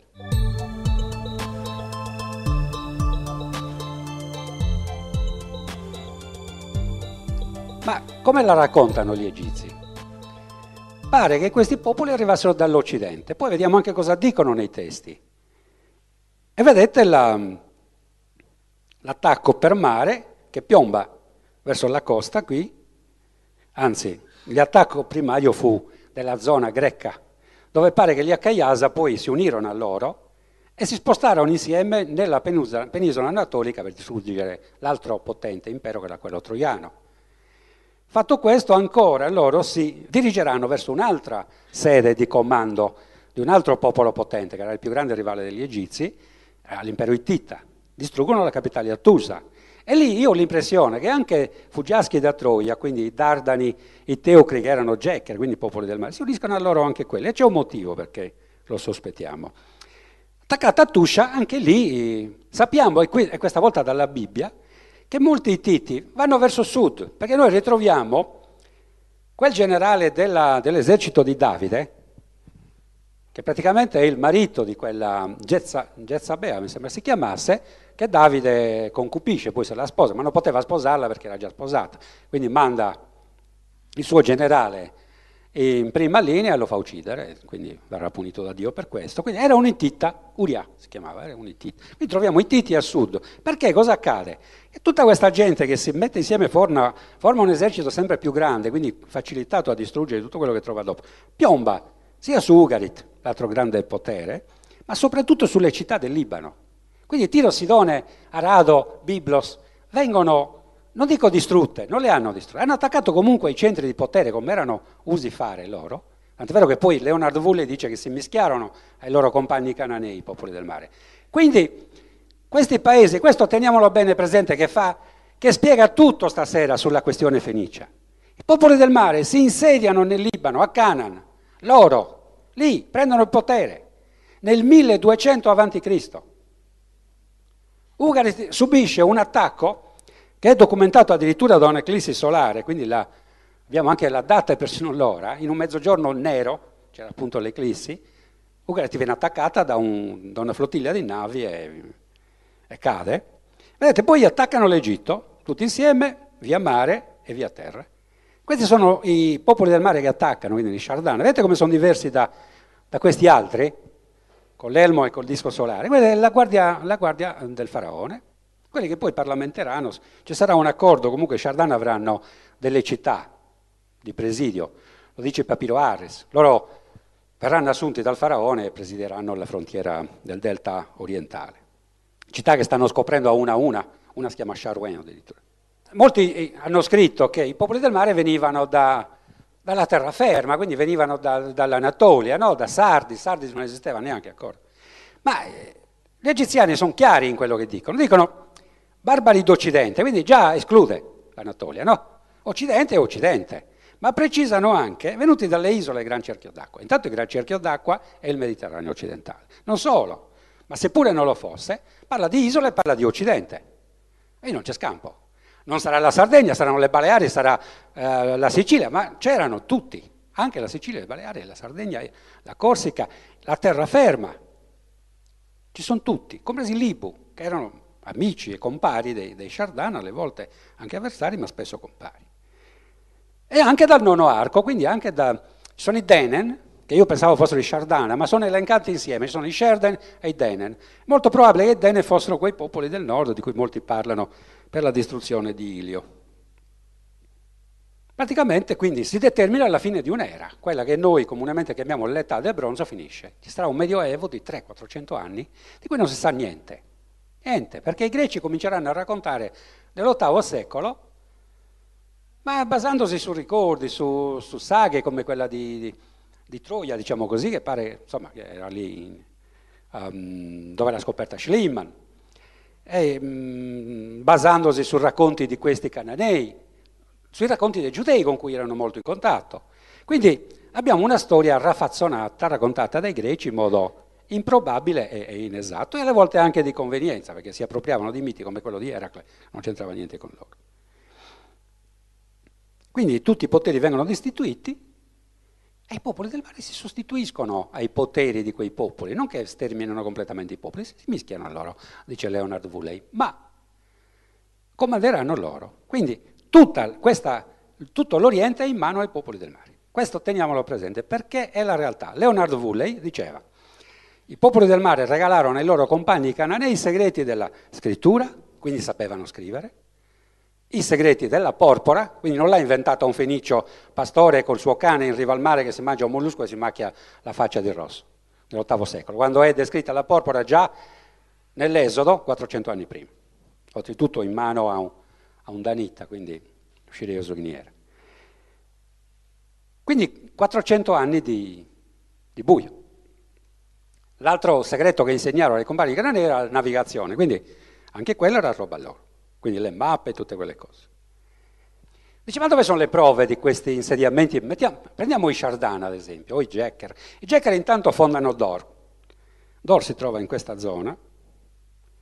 C'è un intero racconto, mh, racconto di Venamu, di questo funzionario egiziano che, che va a Biblos a chiedere legno di cedro. C'era questa abitudine perché l'Egitto aveva la provincia palestinese era in mano dell'Egitto fino a Megiddo su. E questa la dice lunga sugli racconti di Ramesse III, dice che aveva vinto i popoli del mare. Ci perdono tutta la, l'Asia minore, l'Egitto. Quindi va lì e chiede legno di cedro al sindaco di Biblos, si chiamava così, sindaco di Biblos. E questo gli dice, se vuoi il cedro lo paghi. E dice, ma tuo padre non agiva così nei confronti io vengo a nome del sacerdote di Eliopolis, dice i tempi sono cambiati.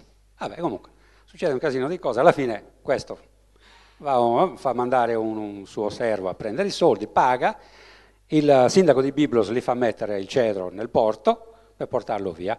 Quando questo sta, finendo il contratto, eccetera, nella sala del consiglio arrivano degli strani figuri armati di tutto punto, fermi tutti, Il viaggio lo facciamo noi con le nostre navi. Il sindaco di Biblos, dal racconto, pare che sia terrorizzato. Dice, no, per favore, questo è il mio ospite, uccidetelo fuori dalla mia città. Ma chi erano questi marinai che arrivano lì e dettano, dettano legge, addirittura al sindaco, quindi al re di Biblos? Sono i Jacker. Che ci facevano i Jacker lì? si sono insediati in Palestina, punto primo. Ad Acco, San Giovanni d'Acro, quella dei crociati, ci sono montagne di ceramiche sarde, definite sarde, non sardana, sarde, definite sarde dagli archeologi israeliani. Qui, in questa zona di Bet stanno saltando fuori, abbiamo anche un archeologo sardo, anzi caliritano direi perché insegna la, o insegnava all'Università di Cagliari, Giovanni Ugas, che si è unito a Zertal per studiare questa città, che loro, Zertal la chiama Shardana, l'archeologo israeliano, e lui la chiama Nuragica, mm, comunque sarda. Quindi ci sono tutte queste cose. C'è la presenza Shardana, ma vediamo quanta. C'è il racconto di questo Sisara, lo abbiamo nella Bibbia. Addirittura Zertal ha pubblicato un libro su questo personaggio, su cose che io le avevo raccontato nel 2005 qui a Cagliari, al museo. Avevo identificato io, avevo identificato io alla Watt che lui ha scoperto, l'avevo identificata con la Rosette Goim. Potete controllare, nella, i principi di Dan c'è raccontato, quindi no, è scritto, non sto raccontando balle per niente, non ne ho bisogno. E Sisara era al comando di questi 5.000 uomini con 900 carri falcati, a servizio di questo principe cananeo. E stava lì. Praticamente viene battuto da una confederazione di questi montanari, giudei, eccetera, e al comando di Deborah e di Barak. Deborah nel suo canto si lamenta di un fatto curioso, perché pare che Dan non sia intervenuto nella coalizione. E dice anche, perché Dan sta sulle navi? Quindi Dan stava sulle navi, aveva un porto, aveva le navi ad Acco, lì dove abbiamo visto. Non solo, ma non partecipa alla guerra contro Sisara, il quale Sisara, la conferma anche di Zertar, è un nome sardo. Sisar. Sisara, lui dice Sassari, vabbè, sono idee sue. Comunque Sisara è rappresentato come un comandante di una guarnigione sciardana ed è questo qui. Assassinato da una moglie di un amico a tradimento che prima lo ospita, poi mentre dorme gli conficca un paletto della tenda nella tempia. I giudei dicono benedetta sei tu fra tutte le donne. Vabbè, la pensavano così. Mentre questo è il sigillo di un signore che ha un nome sardo, tipico sardo, curioso, Scema, è il sigillo del primo ministro di Geroboamo. Ma era anche il nome del comandante della Guardia Reale, stavolta non dei faraoni, ma del, addirittura del re Assiro, Sargon II, e anche di Sennacherib, se non erro, comunque Sargon II sicuro, sono nomi, sono nomi sardi, di gente che risiedeva lì. Noi lo sappiamo lì in Campidano, verso Villa Cidro, in Marmilla, il cognome Scema è diffusissimo. Non so se qualcuno è della zona abbia. C'è una villa famosa Villa Cidro, vicino al lago, Villa, villa Scema, nobiliare. Questo signore qui è un'altra testimonianza della presenza di questo. Dice, ma quello è un giudice di Israele. Ma de Galivarti era figlio di un uomo di Dan. Era, abitava con i filistei, si è sposato anche con una filistea, ci faceva i cavolacci suoi. Non ha mai, lui non ha mai comandato un esercito giudeo o altre cose. Faceva, era un valente. Uno ha avuto problemi col suocero, l'hanno imbrogliato, la storia lì della, dell'indovinello del leone, eccetera, e li ha massacrati, li incendiava i campi di grano, e mandava le volpi con le code infiammate. Faceva queste cose, i filistei salgono ad arrestarlo nelle montagne dove stava Giuda, si è, rifugiato lì, e i giudei lo consegnano. Dice, dobbiamo consegnarti perché i filistei ci devastano i campi. E va bene. Lui dice, vabbè, vi consegnate, basta che mi promettete di non uccidermi. Infatti lo consegnano, lo legano. Questo quando arrivano i filistei spezza le, le funi e li massacra, dice che ne ha ucciso 5.000, non so, con una mascella d'asino. Era così, ma non era un capo di Israele, non c'entrava niente, era un figlio di un danita, di un dan. L'altro protagonista, e lo vediamo, questo riguarda un altro ritorno di quel periodo, l'arrivo di Enea, quindi della fondazione di Roma, successivamente, quindi Enea, fuggitivo da Ilio, Troia, che passa anche a Cartagine conoscerà Didone, staranno insieme e poi prosegue per l'Italia. Ci siamo mai accorti, o non ci siamo mai voluti accorgere, nei libri di testo, c'è un'incongruenza grossa. Allora, questo cristiano e la sua gente, comunque egli si chiamasse, fugge da Troia nel 1200, Questa è una data storicamente accettata, scientifica. Passa a Cartagine prima di salire in Italia, mentre Didone lo sta fondando.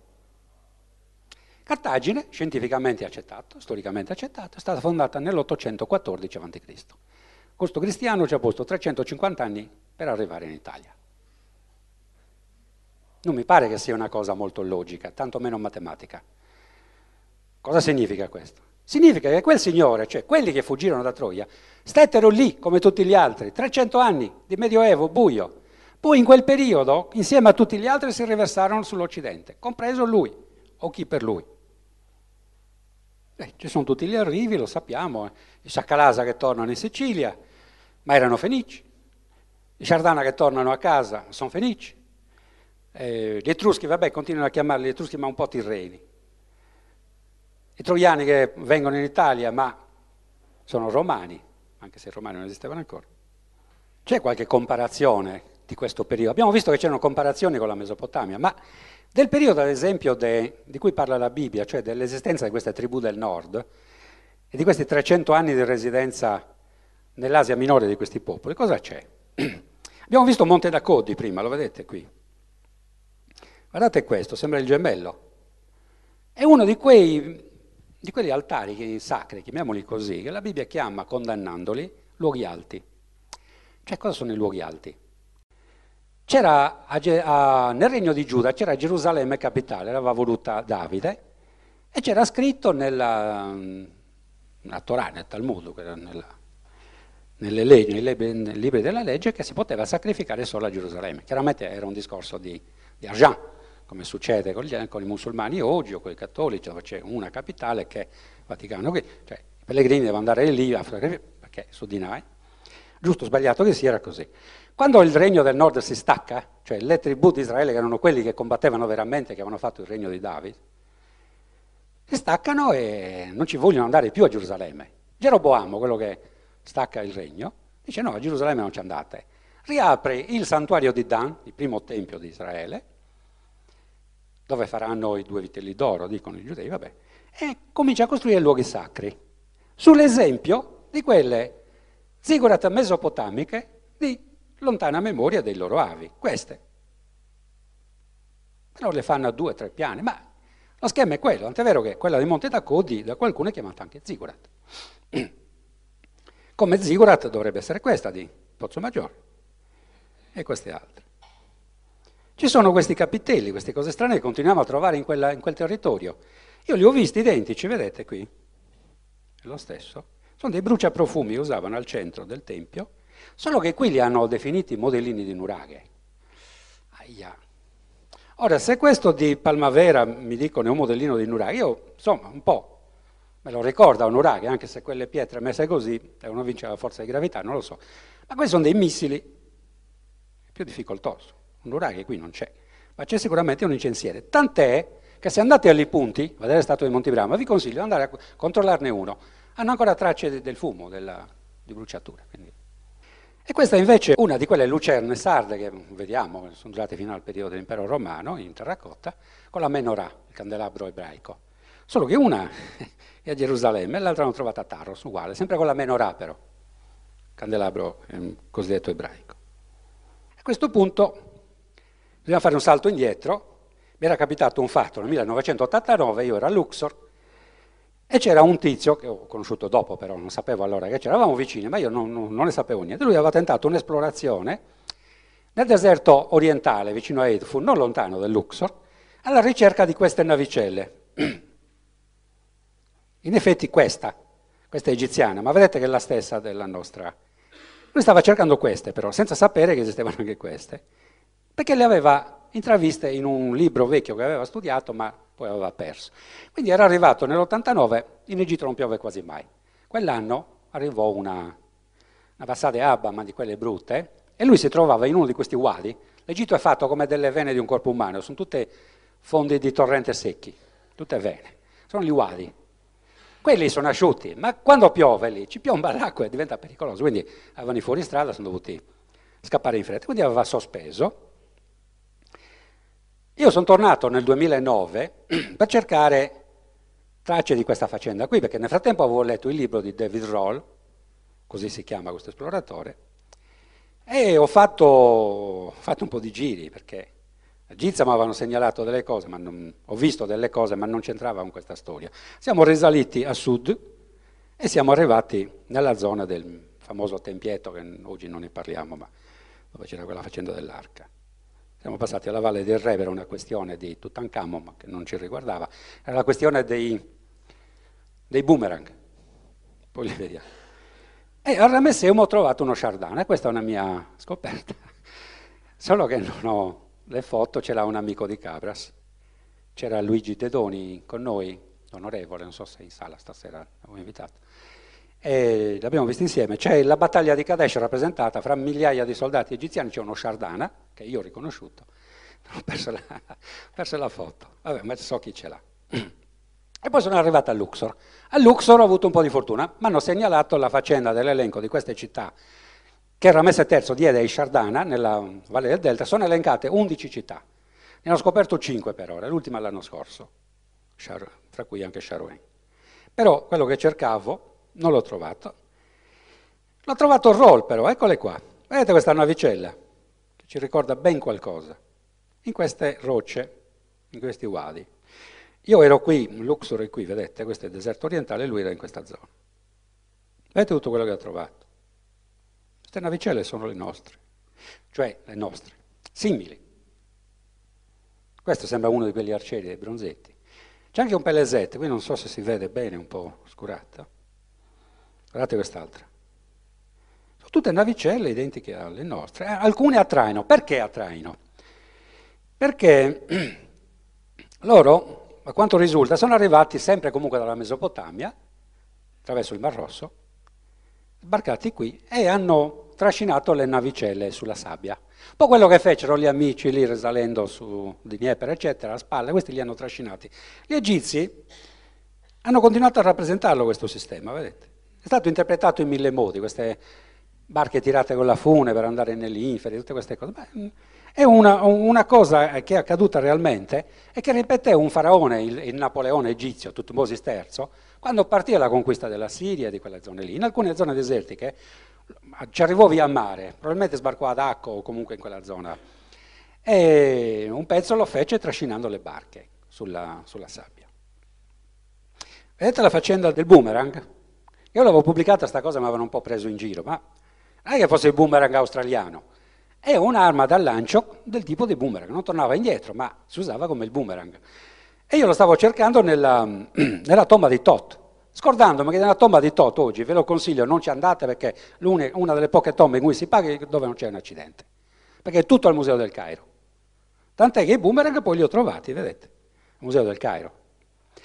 Ma questo boomerang era riprodotto in una paletta questo che presi inizialmente per un falcetto, di questo strano guerriero che sembra avere delle corna e un arco composito del tipo questo qui. È una paletta di un faraone che si chiamava Den, il cui nome vero era Sherdani. Ed è del periodo dello sbarco di queste, questi tizi che abbiamo visto prima. Vedete, abbiamo anche nei nostri bronzetti questo bastone ricurvo. E in Egitto sono esposti al Cairo. Nella zona eh, sopraelevata del museo di, del Cairo vi consiglio di andarci perché sono tante cose belle, lasciate perdere il primo piano che non c'è un accidente, cioè c'è un sacco di roba, ma cose curiose sono sopra. C'è anche un volante di un'astronave, dicono, comunque l'ho visto, non è, non è spiegabile, ma, ma, lasciamo perdere. Ma ci sono anche questi, nella zona della tomba di Totto. Quindi Chardin in Egitto c'erano, c'erano e sono documentati non solo a Medina Tabo, perché questa è Abu Simbel, dove c'era rappresentata la battaglia di Kadesh, una delle più famose battaglie della storia, è Ramesse II contro gli Ittiti. E Ramesse li rappresentò sotto il trono, vicinissimi, vedete. Questi sono raffigurati da un, non da Schiaparelli, da un, da un suo compaesano che era anche pittore, Rossellini. E quindi vedete che Medine Tabo, Abu Simbel, eccetera, richiamano i nostri bronzetti. Unica eccezione. Leonardo Melli stai sbagliando, perché? Ma non io, prima di me l'amico Bruno, Cartarraspi e tanti altri che hanno scritto dei Sciardana, perché sbagliavo?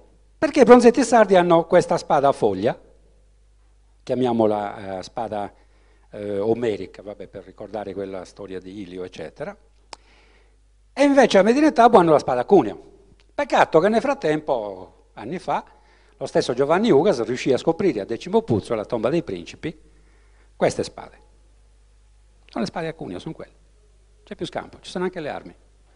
E mo' saltano fuori un sacco di cose in Sardegna, vedete? Saltano fuori zigurat. Questo è a Pozzo Maggiore. E all'interno di... Maggiore, scusate. E all'interno di un complesso sacrale definito protonuraghe, non si sono accorti che è costruita sopra un nuraghe, non può essere neanche un protonuraghe, ma è quadrata e ha sette, sette livelli, sette scaloni, che possiamo vedere in un particolare, dopo lo vediamo. Dall'alto si vede, vedete? Questa è presa con un ultraleggero, questa foto. Da sotto è difficilissimo che è piena di alberi, vegetazione. Però si entra, c'è una galleria, c'è una tolos, c'è un'altra stanza, coso piatto. Vedete, questi sono scaloni. Un che non è costruito così. Queste sono le basi. Questo è il complesso sacrale con i cortili del Tempio, eccetera, eccetera. Sopra, la, sopra i, quattro, i, sette livelli, sono sette livelli, c'è un tempietto circolare. Di questi tempietti circolari sembrano nuraghetti, ci sono anche um, probabilmente dei corpi di guardia, sentinelle, eccetera, negli angoli della, di questi muri ciclopici qui recintano gli, gli spazi. Ma uh, io sono riuscito ad avere la cortesia di... sono entrato in possesso di foto degli anni 50 quando non c'era ancora la vegetazione. La gente andava a fare la gita domenicale lì da Pozzo Maggiore e vedete che sono punti scalerisi. È una cosa curiosa. Guardate questa donna che poi si è riconosciuta nel filmato di Videolina che hanno dato. questa sta nella parete. Se non c'è lo scalone, questa è Superman che riesce a stare lì nella parete del nuraghe, se fosse un nuraghe. È proprio qui. Poi ci sono delle imboccature, si intravedono. E questo è l'ingresso, qui. Qui c'è una finestra, o due. Però stiamo, stanno arrivando foto e documenti di altri. Guardate questa. Questa è presa col satellite. Guardate cos'è. Io queste le conosco, infatti quando mi chiamò l'amico di Sassari, ricordi Franco? dissi guarda che di queste io ne conosco, non mettendomi anche io però il problema di dire ma che fa in Sardegna sta cosa?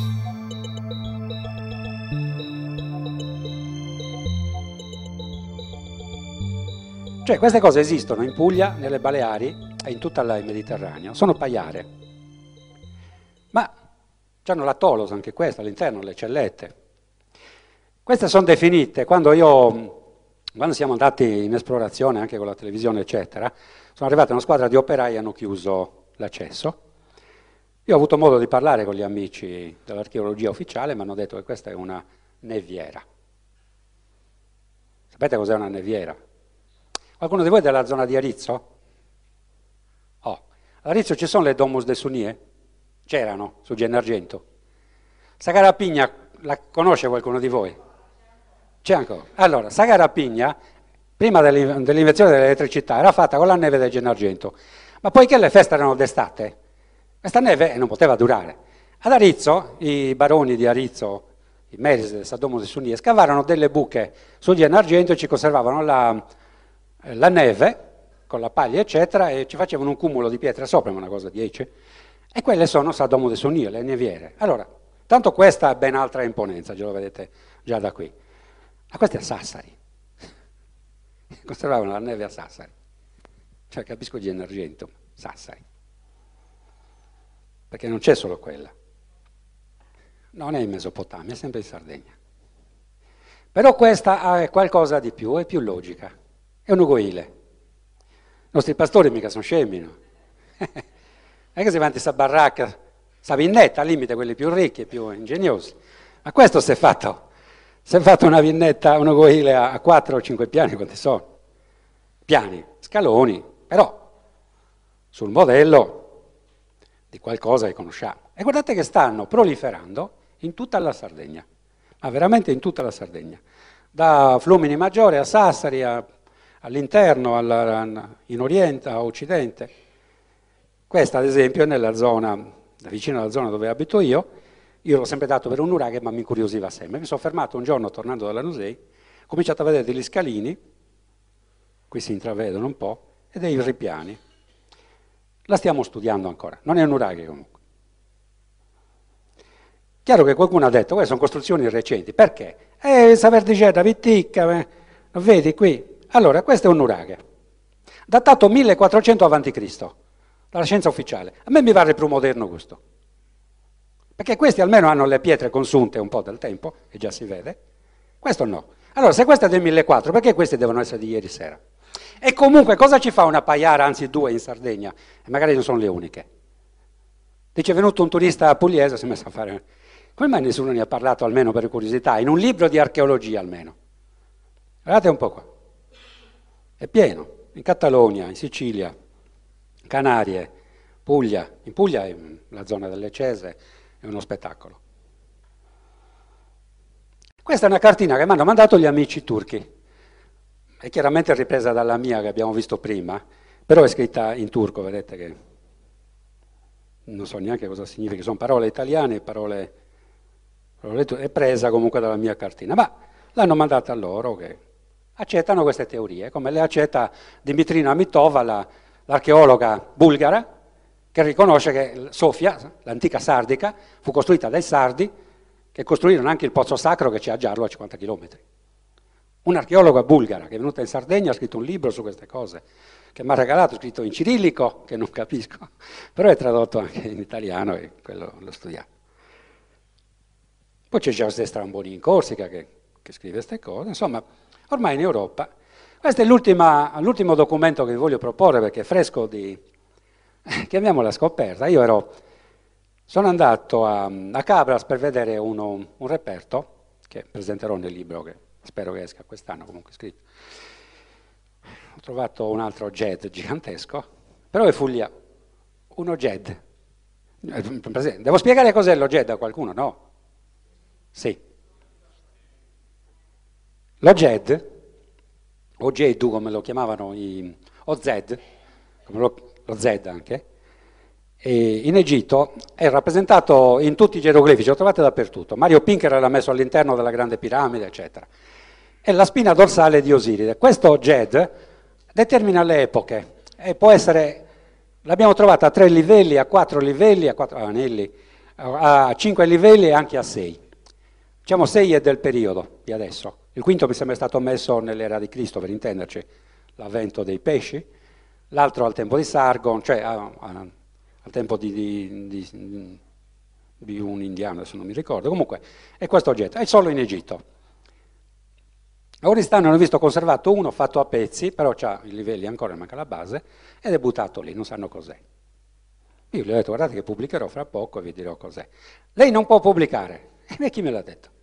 Dice deve chiedere l'autorizzazione. Ma se avete buttato lì su un mutronaggio, ce l'avete senza un pezzo di un coccio senza nessun valore. Vi sto facendo un piacere. Non sanno cos'è.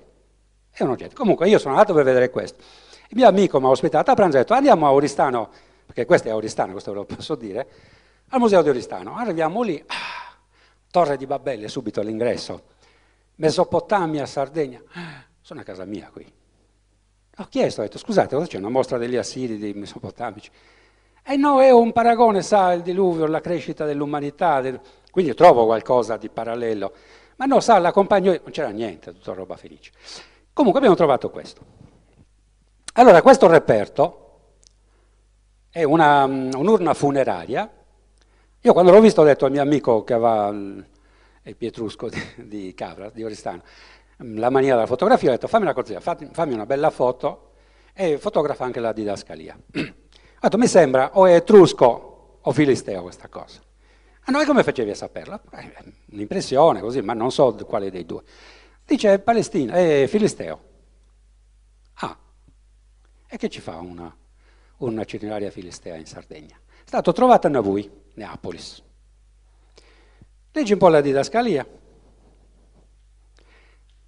Frammento di urna eh, fittile, configurato, volto umano, eccetera, eccetera, X secolo a.C. Ah, ah. Queste città della costa sono state costruite nell'VIII secolo dai Fenici. C'è qualcosa che non quadra.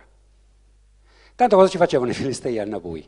E come poteva esserci un'urna funeraria a Nabui nel X secolo se Nabui non esisteva? Fini della trasmissione. Tutte le domande che volete? Eh, sì, io ho finito, grazie. Adesso Paola passa col microfono, chi vuole fare una domanda la può fare anche stando seduto, così non ci stiamo a... Per chiederle, dottore, soltanto una cosa, se è vero che la scrittura è stata inventata, perché hanno trovato un documento nell'antica, Mesop- nell'antica Mesopotamia, hanno trovato un documento datato 4500 a.C. Infatti segna il passaggio dalla preistoria alla storia. Benissimo. E se i Sardana appunto costituivano la guardia reale del faraone Ramsete III, eh, successore del grande faraone Ramsete II, bene, come mai i Sardana non hanno mai imparato a scrivere? non è rimasto niente, no? documenti che affermino ciò che lei così ampiamente ha, e dettagliatamente ha illustrato. Nulla, assolutamente nulla. Giovanni De Murta, rispondiamo a Giovanni. Allora, eh, lei ha fatto una domanda precisa. Come mai i Sardana non scrivevano? Io pensavo di essermi spiegato, probabilmente mi sono espresso male, e ci vorrebbe comunque una serata apposta per la scrittura, Pensavo di aver spiegato che i Sciardana scrivevano, ma il fatto che noi non abbiamo dei documenti cosiddetti ufficiali che rimangano come un poema omerico o un'Eneida o cose del genere, non vuol dire che non scrivessero. Tant'è vero che noi dei fenici che avrebbero inventato la scrittura non abbiamo nessun documento. È giusto per citare una cosa. Ce l'hanno i greci, ce l'hanno i, i, gli egiziani, ce l'hanno altri popoli, gli assiri rendicontavano tutto. Loro probabilmente usavano la scrittura per far di conto, cioè per l'indispensabile. Non gli interessava né di scrivere poemi né di, di lasciare documentazione della loro storia. Ma questo non vuol dire che non esiste, perché abbiamo trovato i documenti. Insieme a Gigi Sanna noi abbiamo fatto un'interpellanza che era nelle mani dell'ex eh, ministro della cultura eh, Bondi, ci ha risposto il suo sottosegretario, di quattro documenti che erano spariti, documenti scritti, fra cui c'era anche il mio documento di Pozzo Maggiore, una barchetta che sta a Tetti, un'altra navicella del Museo di Oristano e un documento trovato a Mogoro. Oltre a questi quattro che abbiamo denunciato, questa è la parola esatta, ne esistono esattamente a oggi 84, tutti scritti e trovati in Sardegna, con quella scrittura. Allora il problema della scrittura non esiste, perché abbiamo più documenti noi, in una terra così piccola che la Sardegna, di altri, perché se vogliamo essere onesti, i poemi greci sono stati raccontati oralmente all'inizio, li ha ripresi qualcuno nel VI secolo, mica 3.000 anni fa o 4.000 anni fa. Quindi la scrittura sciardana, anzi non voglio dire sciardana, dei popoli del mare esiste, c'è, è documentata. Non è riconosciuta, questo è vero, questo lo accetto. Non è riconosciuta perché il coccio di Pozzomaggiore fu scavato dalla sovrintendenza nel 2006. Io ho le testimonianze che usciranno nel prossimo libro e la rendicontazione del direttore ai lavori, il nome della sovrintendente, della sovrintendente incaricata, il nome di alcuni operai. Scavato nel nuraghe Alvu, è sparito, perché questa è la parola giusta. Anche se adesso l'hanno riportato fuori dopo la mia denuncia, e io non l'ho visto comunque perché c'è stata una mostra sulla scrittura sarda, adesso la fanno, al Museo di Cagliari, due mesi fa, se non era un mese fa, non c'era, il coccio di Pozzo Maggiore è stato preso e buttato, perché risultava essere un coccio. Che questo è il guaio dell'archeologia. Io non voglio offendere nessuno, ma la storia non è l'archeologia e l'archeologia non è la storia. La storia si fa con un insieme di scienze. Perché se uno trova un coccio e lo cataloga nel cassetto B della scaffale C della stanza Z del, del Nora Gugumene, quello non è un coccio, è un coccio scritto, dove c'è scritto Sardana, dove c'è, c'è l'Alef eh, eh, Senaitica, dove un, Ora, un archeologo, bravissimo nel suo mestiere di archeologo, lo cataloga come un coccio che misura tot, eh, di, di probabile età, eccetera, e finisce lì. Non essendo né, né un linguista, né un epigrafico, né glottologo, chiamiamo co- come vogliamo. Non sto offendendo gli archeologi, eh, sono indispensabili, ma non possono fare la storia, come è successo da cento anni a questa parte, con tutti i danni che abbiamo visto e che stiamo cercando di riparare. E chi ci prova, a cominciare dall'amico Bruno Vacca, che ha avuto più guai di me, viene massacrato, come è massacrato Gigi Sanna questi giorni, che è stato denunciato per aver trovato un bottone in bronzo e l'ha consegnato ai carabinieri.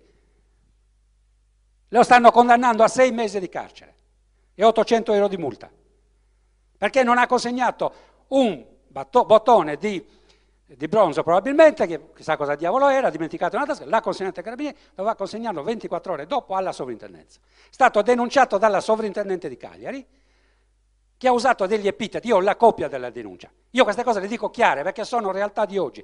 La copia delle denunce in cui Gigi Sanna è chiamato un sedicente studioso, questa è roba da denuncia. Tu non puoi dire a me sedicente, perché mi stai dando del millantatore, mi stai accusando di essere un falso. Gigi San è un professore che insegna, che insegnava adesso in pensione ma sta insegnando di nuovo, insegnava al classico. Quindi questa situazione. Allora se qualcuno di noi ha il coraggio, a Bruno Vacca, lui magari non vorrà, ma io lo dico, gli hanno sequestrato il libro negli anni Ottanta per una cazzata simile, scusate l'espressione. A me ne fanno di tutti i colori e gli amici di internet lo sanno quotidianamente. Mi cercano il personale, la famiglia. E io sarei uno che, imbro- che vi imbroglia, che vi imbroglia per vendere i miei libri e per il mio conto in banca. Quando io ho fatto 40 anni di ricerche a spese mie, non certo con la diaria della sovrintendenza, a spese mie, in giro per il mondo. E non chiedo niente a nessuno e non ho carriere. E non ho neanche diritti d'autore, questo ve lo dico. Io non prendo i diritti d'autore dal mio editore, sono uno scemo. Questa è la realtà, ma come me ce ne sono altri. Quindi voglio dire, ci hanno fatto questi danni, non sto facendo un'altra conferenza, adesso chiudo, questi danni perché anche in buona fede il buon Lillio, che è un galantuomo, ha fatto montagne di danni, perché vedeva la storia dal punto di vista dell'archeologo che è insufficiente. La storia scri- la scrivono insieme. Cosa ne sa un archeologo di, di lingue mesopotamiche o di, o di, antiche religioni o di geologia o di, o di tante altre scienze, la genetica? Queste scienze vanno messe tutte insieme per scrivere la storia, compresa la storia degli antichi con tutti gli errori che fanno. Questa è la realtà. Quindi appunto, a me non mi pare che eh, il Sardana, che esistano tanti documenti come lei così non mi darà l'esplicato solo benissimo. Mi consenta di avere qualche piccolo riserva. Non è piccolo e poi del resto volevo anche dire della zigura lo zigura o la zigura maschile, quella di Monte d'Accordo precisamente. I miei avevano un oliveto lì, limito, quasi limitrofo, quindi conosco quella zona benissimo perché è stato anche il campo dei miei giochi eh, nel periodo estivo. Bene, le posso dire che era un cumulo di pietre, anzi non sono state neppure sufficienti quelle pietre che erano lì in loco, mi hanno dovuto portare delle altri con, con i cavi, allora c'erano i binocchi e poi i primi cavi. Benissimo, dalle cave di tubo di Limbunti. Quindi è stato ricostruito. E poi mi consente anche un'altra cosa, ho finito. Eh, l'archeologo non fa la storia, ma è indispensabile. Se lei legge i miei libri, vede le foto, e beh, se io dico una cosa e lei mi dice che ha dei dubbi, 84 documenti scritti, di cui uno, uno scritto in cuneiforme, ma non trovati da me, trovati dalla sovrintendenza. Come Monte da Codi è stato scavato e ricostruito dalla sovrintendenza, non da Leonardo Melis. Io ho scoperto Pozzo Maggiore. L'hanno definito loro Zigurat, non io. Qualcuno lo definisce altare prenuragico, che non significa niente. Ma non lo, Monte da Codi io l'ho citato per curiosità perché è una cosa della sovrintendenza. Lo chieda a Contu o a loro è roba loro. Quindi è ancora peggio. Se loro hanno fatto un danno come quello che sta descrivendo lei, è ancora peggio. Perché hanno preso qualcosa che chissà cos'era, ma qualcosa era, mi creda, e ne hanno fatto un altare prenuragico. Ma io lì non c'entro niente. Io garantisco per Pozzo Maggiore, perché l'ho scoperto, non scoperto nel senso che l'ho scavato, è lì, Ma ho identificato Pozzo Maggiore, come le altre costruzioni che ho identificato. Su quelle posso garantire, sono questo. La Monte da Code non è roba mia. E i documenti scritti esistono, e le, le dirò di più. C'è un documento, c'è un documento in cuneiforme, trovato a Mogoro, che è sparito anche quello, però noi abbiamo le foto. E quello è il guaio, che abbiamo le fotografie. Quindi sono lì. Non sono fatte con Photoshop perché sono foto vecchie, antiche. Tanto saluto le nuove leve, ho una buona notizia per lei, la maggior parte dei archeologi neolaureati sono divisi in due fasce sul web. Uno mi attacca tutte le mattine dandomi dell'imbroglione e l'altro mi sostiene. Quindi non io non ce l'ho con gli archeologi, l'ho precisato prima. I miei nemici, perché i nemici sono dichiarati, sono i signori baroni della sovrintendenza e cattedratici.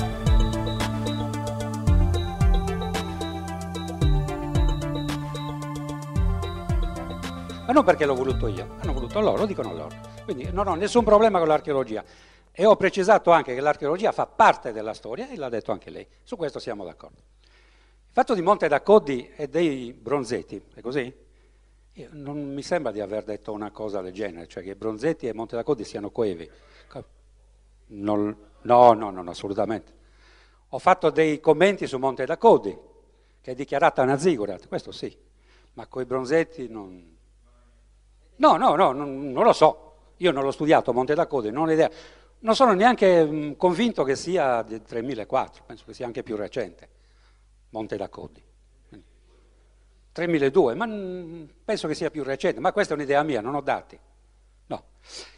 L'altra domanda invece, ecco, non penso di aver detto neanche questo, ho detto soltanto che i nuraghi probabilmente sono molto più antichi. Dico probabilmente perché non ho ancora il dato, che molti qui in sala conoscono, e sto aspettando. Perché? I nuraghi vent'anni fa erano datati al VII secolo. Addirittura c'era qualcuno che aveva detto che era cipriota o fenici. Poi si sono adeguati e sono avanzati verso l'VIII secolo. Mm, penso dieci anni fa eravamo intorno al 1000. C'era questa corsa al rialzo, no? A un certo punto, io infatti le ho detto prima 1600, perché c'è un motivo, è intervenuto Liliu. Liliu dice basta con questo, questa corsa a retrodatare, diamo, mettiamo un paletto. Lui riuscì a mettere in paletto, probabilmente lei ne ha conoscenza, ma penso anche altri, riuscì a datare il nuraghe di Barumini a 1600. Come? Sappiamo che la pietra non si può datare, non ci sono testi, eccetera. Lui trovò una trave infissa in una finestrella all'interno del nuraghe e la fece esaminare da una scienziata canadese col C14. Sappiamo che il legno si può datare col C14 con una forbice di 50, 50, anche 100, 100, ma si può datare, e diede 1600. Quindi Lilio disse aveva l'autorità per farlo, i nuraghi sono del 1600. Poi arrivarono gli americani a due nuraghi a Zabor e dissero abbiamo trovato dei vinaccioli di Cannonau, eccetera, eccetera, del 1800, quindi si presume che il nuraghe sia almeno del 2002. Logica, vabbè un altro, quindi si stava già andando oltre.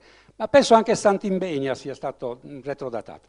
Queste sono le datazioni. Ora, la mia impressione è che si corra, se non fosse per il freno di Liliu, oggi saremmo già al 3005, ma non mi baso su quello, volevo precisare. La mia intuizione sul fatto che i nuraghi siano più antichi è basata su due argomenti di logica per il momento e di prove concrete fra, spero, qualche mese. Una è il fatto che dei nuraghi noi non abbiamo niente. Noi non sappiamo niente, quindi sicuramente sono preistorici. Se noi abbiamo notizie di un popolo che è vissuto nel secondo millennio e li abbiamo i documenti scritti in Egitto, perché i Sciardani non erano guardia del corpo di Ramesse soltanto, Ramesse III, ma anche di Ramesse II, di Tutmosis III, quindi stiamo parlando del XV secolo addirittura, datati. Quindi se i Sciardana sono datati ed esistono come popolo, come mai nessun popolo antico ha mai scritto di un popolo con le caratteristiche di coloro che costruiscono i nuraghi. Nessun popolo ne parla di nuragici, tra virgolette, non so come si chiamasse. Non ci sono documentazioni. Non c'è un popolo antico, non sto parlando di greci e romani, per me non sono antichi. Parlo di popoli antichi, almeno del secondo millennio. Non c'è un popolo antico che parli di un popolo che abitasse la Sardegna e avesse quelle caratteristiche. Non c'è. Quindi si presume che sia preistorico. Ora, poiché la storia sappiamo, per sa poco quando comincia nel Mediterraneo, a oggi però, non a ieri, all'ottavo secolo, ma a oggi, le nuove documentazioni, torna al secondo millennio, c'era abitazione e frequentazione in Sardegna, si presume che i nuraghi siano precedenti. L'altra cosa che sarà comunque una prova tangibile è il ritrovamento di un nuraghe sotto il livello del mare. Mi spiego in un attimo. Se il mare, e questa è scienza, è geologia, una delle scienze che... Aspetta, lo sto spiegando. La, scienza, la geologia, che è una delle scienze che serve anche per scrivere la storia, ha studiato i livelli del Mediterraneo, cosa che io ho pubblicato nel penultimo libro, se vuole controllare. Il Mediterraneo si è mosso per un 100 metri su e giù, eccetera, insomma, oggi è molto più alto di, di un certo periodo, che non sto a dire. Se noi troviamo un nuraghe sotto 20 metri d'acqua, noi sappiamo esattamente in che periodo quel nuraghe è stato sommerso. Quindi sappiamo che è esistito almeno in quel periodo e chiaramente anche precedente. Abbiamo una seria probabilità. Il giorno che io avrò la conferma, le foto anche solo, abbiamo le foto, ma solo in superficie, abbiamo fatto le immersioni, sapete come vanno le cose sott'acqua, non è così semplice, c'è il fango, ci sono i permessi della, dell'esercito, non, non approfondisco, però abbiamo questa seria probabilità di un uraghe, uno a nord, uno a sud-ovest e addirittura uno a oriente, sott'acqua. Non abbiamo ancora le prove definitive. Però Sto, ecco la spiegazione, la risposta alla sua domanda. Quando noi avremo la certezza che quelli sono nuraghi, noi avremo la datazione, chiaramente precedente a tale data, che non è il 1600, è molto indietro. Questa è la realtà. Ma io sui nuraghi al momento non ho dati, questo per onestà. Grazie. No, no, no, no, diciamo, le... casomai ringraziamo chi ha fatto la domanda. È una considerazione, mi scusi. Ehm, si è sempre ventilato che il popolo sardo abbia delle caratteristiche semitiche, semitiche sì. E mi sorprende, in effetti, questo um, ritrovamento lì a Laconi, mi sembra che ha detto, del, um, di quella lampada con la menorah a Tarros. Questa è una cosa che dovrebbe farci un po' riflettere. Sì, la domanda è in effetti eh, ci gira intorno, però è concreta, perché si mormorava di un'origine semitica dei sardi, ma nel senso in cui l'origine fosse dovuta a, ai giudei, o comunque una contaminazione dei giudei, perché ci fu, nel periodo di Tiberio, furono spediti in Sardegna eh, 4.000 famiglie di giudei, nel periodo di Tiberio, quindi stiamo parlando do, mh, dopo Cristo, sì, in quel periodo, insomma, il periodo torna al 80-100, ma non mi ricordo. Comunque, Tiberio. Eh, però ci sono um, ritrovamenti precedenti, molti ritrovamenti precedenti, che però fanno, ri, ri, risalgono alla parentela cosiddetta ebraica, il nome ebreo è inventato come fenicio, non esiste. C'erano i giudei e c'erano quelli del Regno del Nord. Il Regno del Nord, abbiamo visto, era con, con, composto da tribù, ma non solo Shardana, c'erano anche i Jekre, gli Akalasa, Shakalasa, eccetera. Abbiamo trovato eh, riferimenti a questi popoli che arrivano nell'ottavo secolo. Ma il discorso del semitico, che pure, se vogliamo, è parola costruita, si riferisce alla discendenza di questi popoli usciti da Uru. Abramo era un accadico. In Mesopotamia c'erano i Sumeri e gli Accadi. Allora, gli Accadi sono considerati semiti, anche se da questa relazione di oggi risulta che sono un po' più giappetici, almeno una parte di loro quantunque escano da un territorio che era considerato semitico. Quindi Abramo, di cui comunque si sono appropriati poi i giudei, eccetera, nella storia dei patriarchi. Quindi il, il collegamento ebrei, tra virgolette, e sardi c'è, ma non c'è solo quella menorah. Ci sono addirittura cognomi, ci sono, ci sono, come si dice, tratti fisici in certe zone della Sardegna, quindi c'è niente di strano, c'è un contatto molto più più antico di quello che possiamo immaginare. Comunque al tempo di Tiberio 4.000, 4.000 famiglie giudee furono spedite in Sardegna. Volevo chiedere se per caso eh, nella datazione dei nuraghi sia stata presa in considerazione la stratigrafia. È una domanda che mi fanno tutte le mattine, ma me la fanno non con curiosità come ha fatto lei, ma come rimprovero. Lei non ha studiato la stratigrafia. Va bene, lo, eh, scusate, lo, lo ammetto. no, la stratigrafia nei nuraghi praticamente ha dato l'1%. Purtroppo uno dei guai, sono stati proponati anche queste cose. Tutto quello che è stato trovato vicino ai nuraghi, non nei nuraghi, ma vicino ai nuraghi, è stato chiamato nuragico. Prendiamo i bronzetti.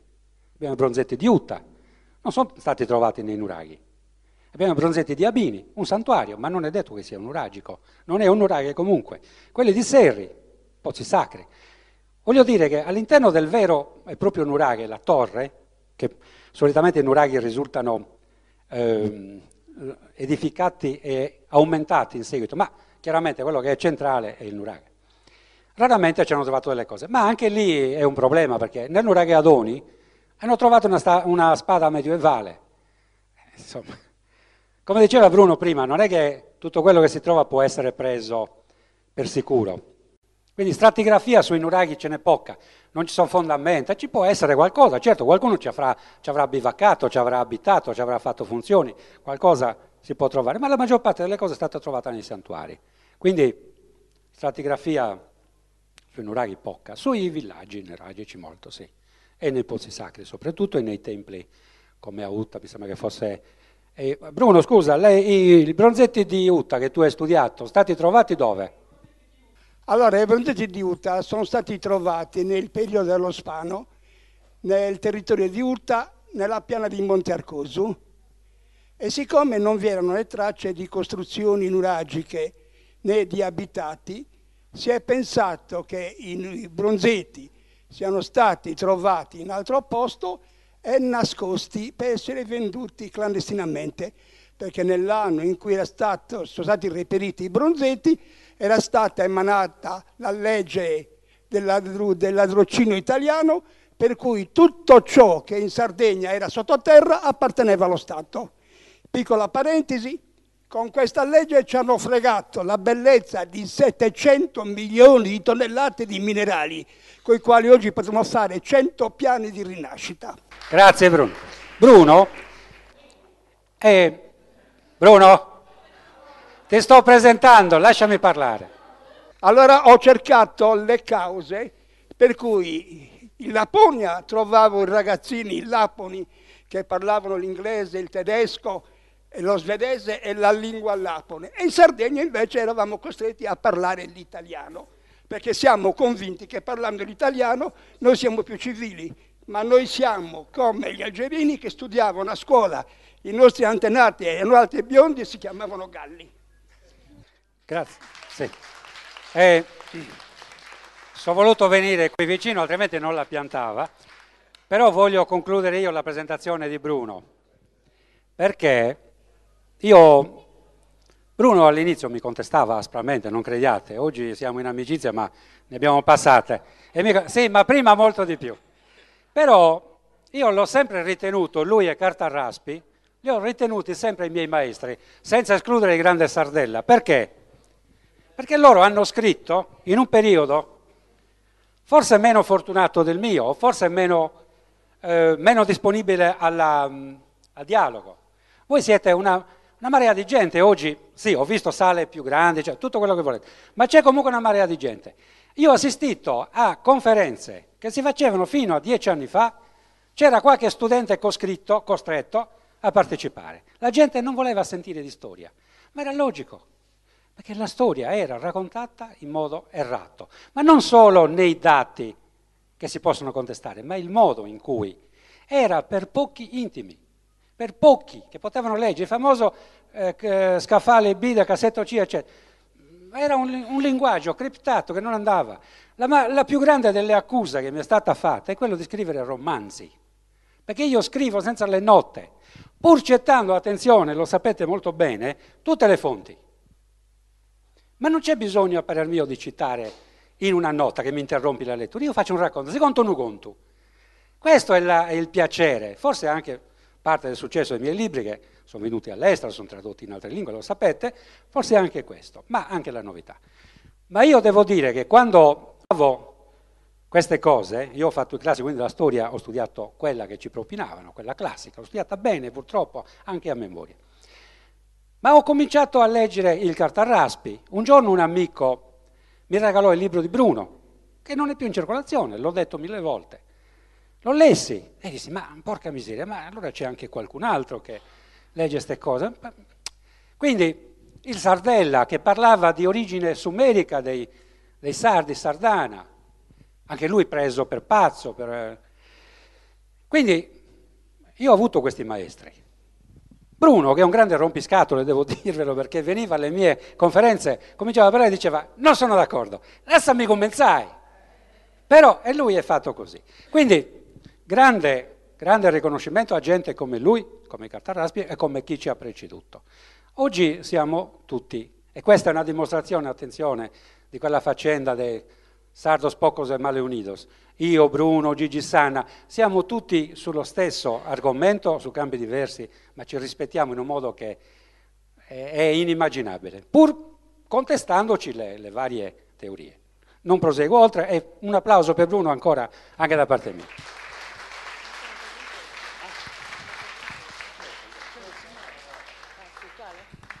C'è il discorso della quantità dei nuraghi, che solo in Sardegna eh, li abbiamo, cioè, rispetto a tutto il resto delle terre che si affacciano nel Mediterraneo.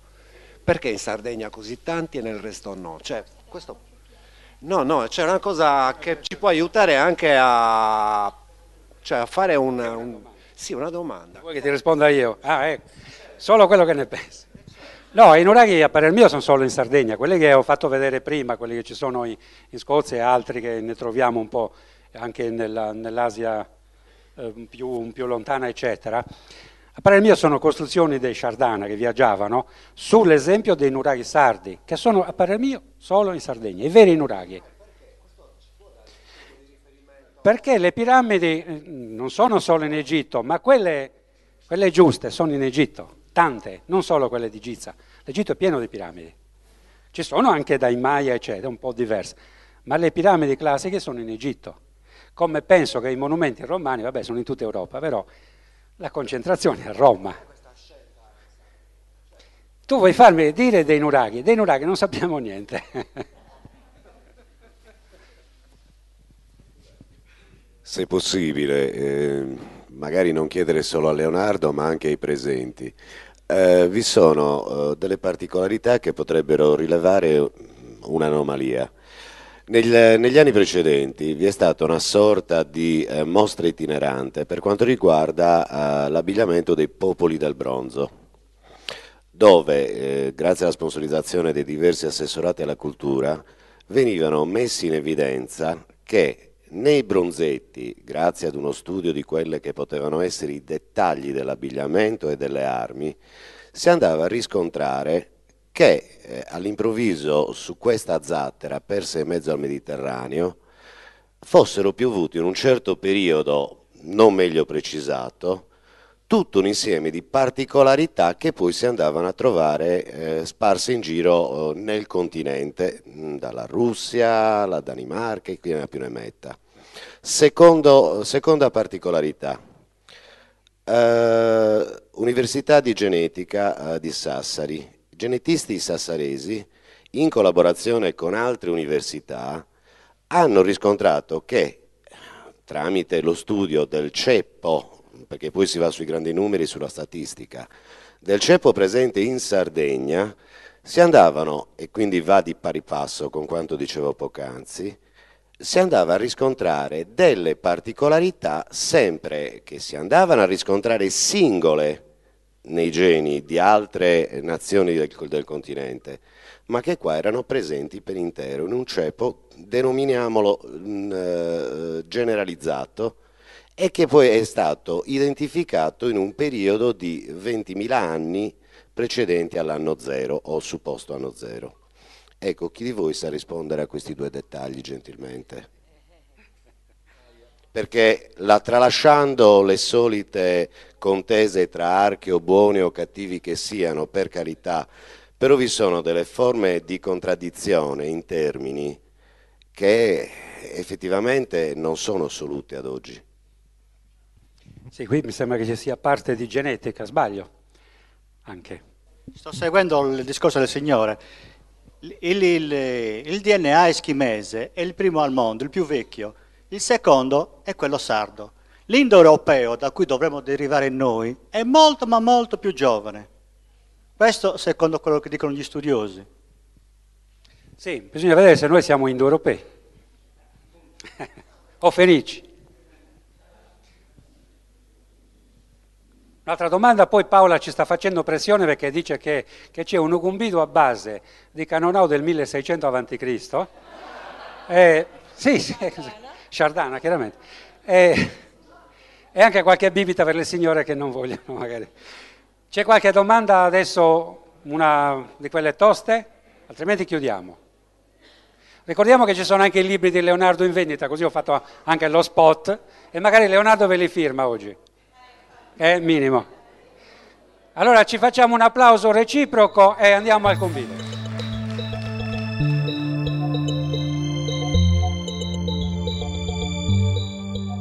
Gli inserti musicali che avete ascoltato in questa puntata di Atlanticast sono tratti dalla canzone Poseidon, realizzata da Ruby Seb, appartenenti all'omonimo album Poseidon.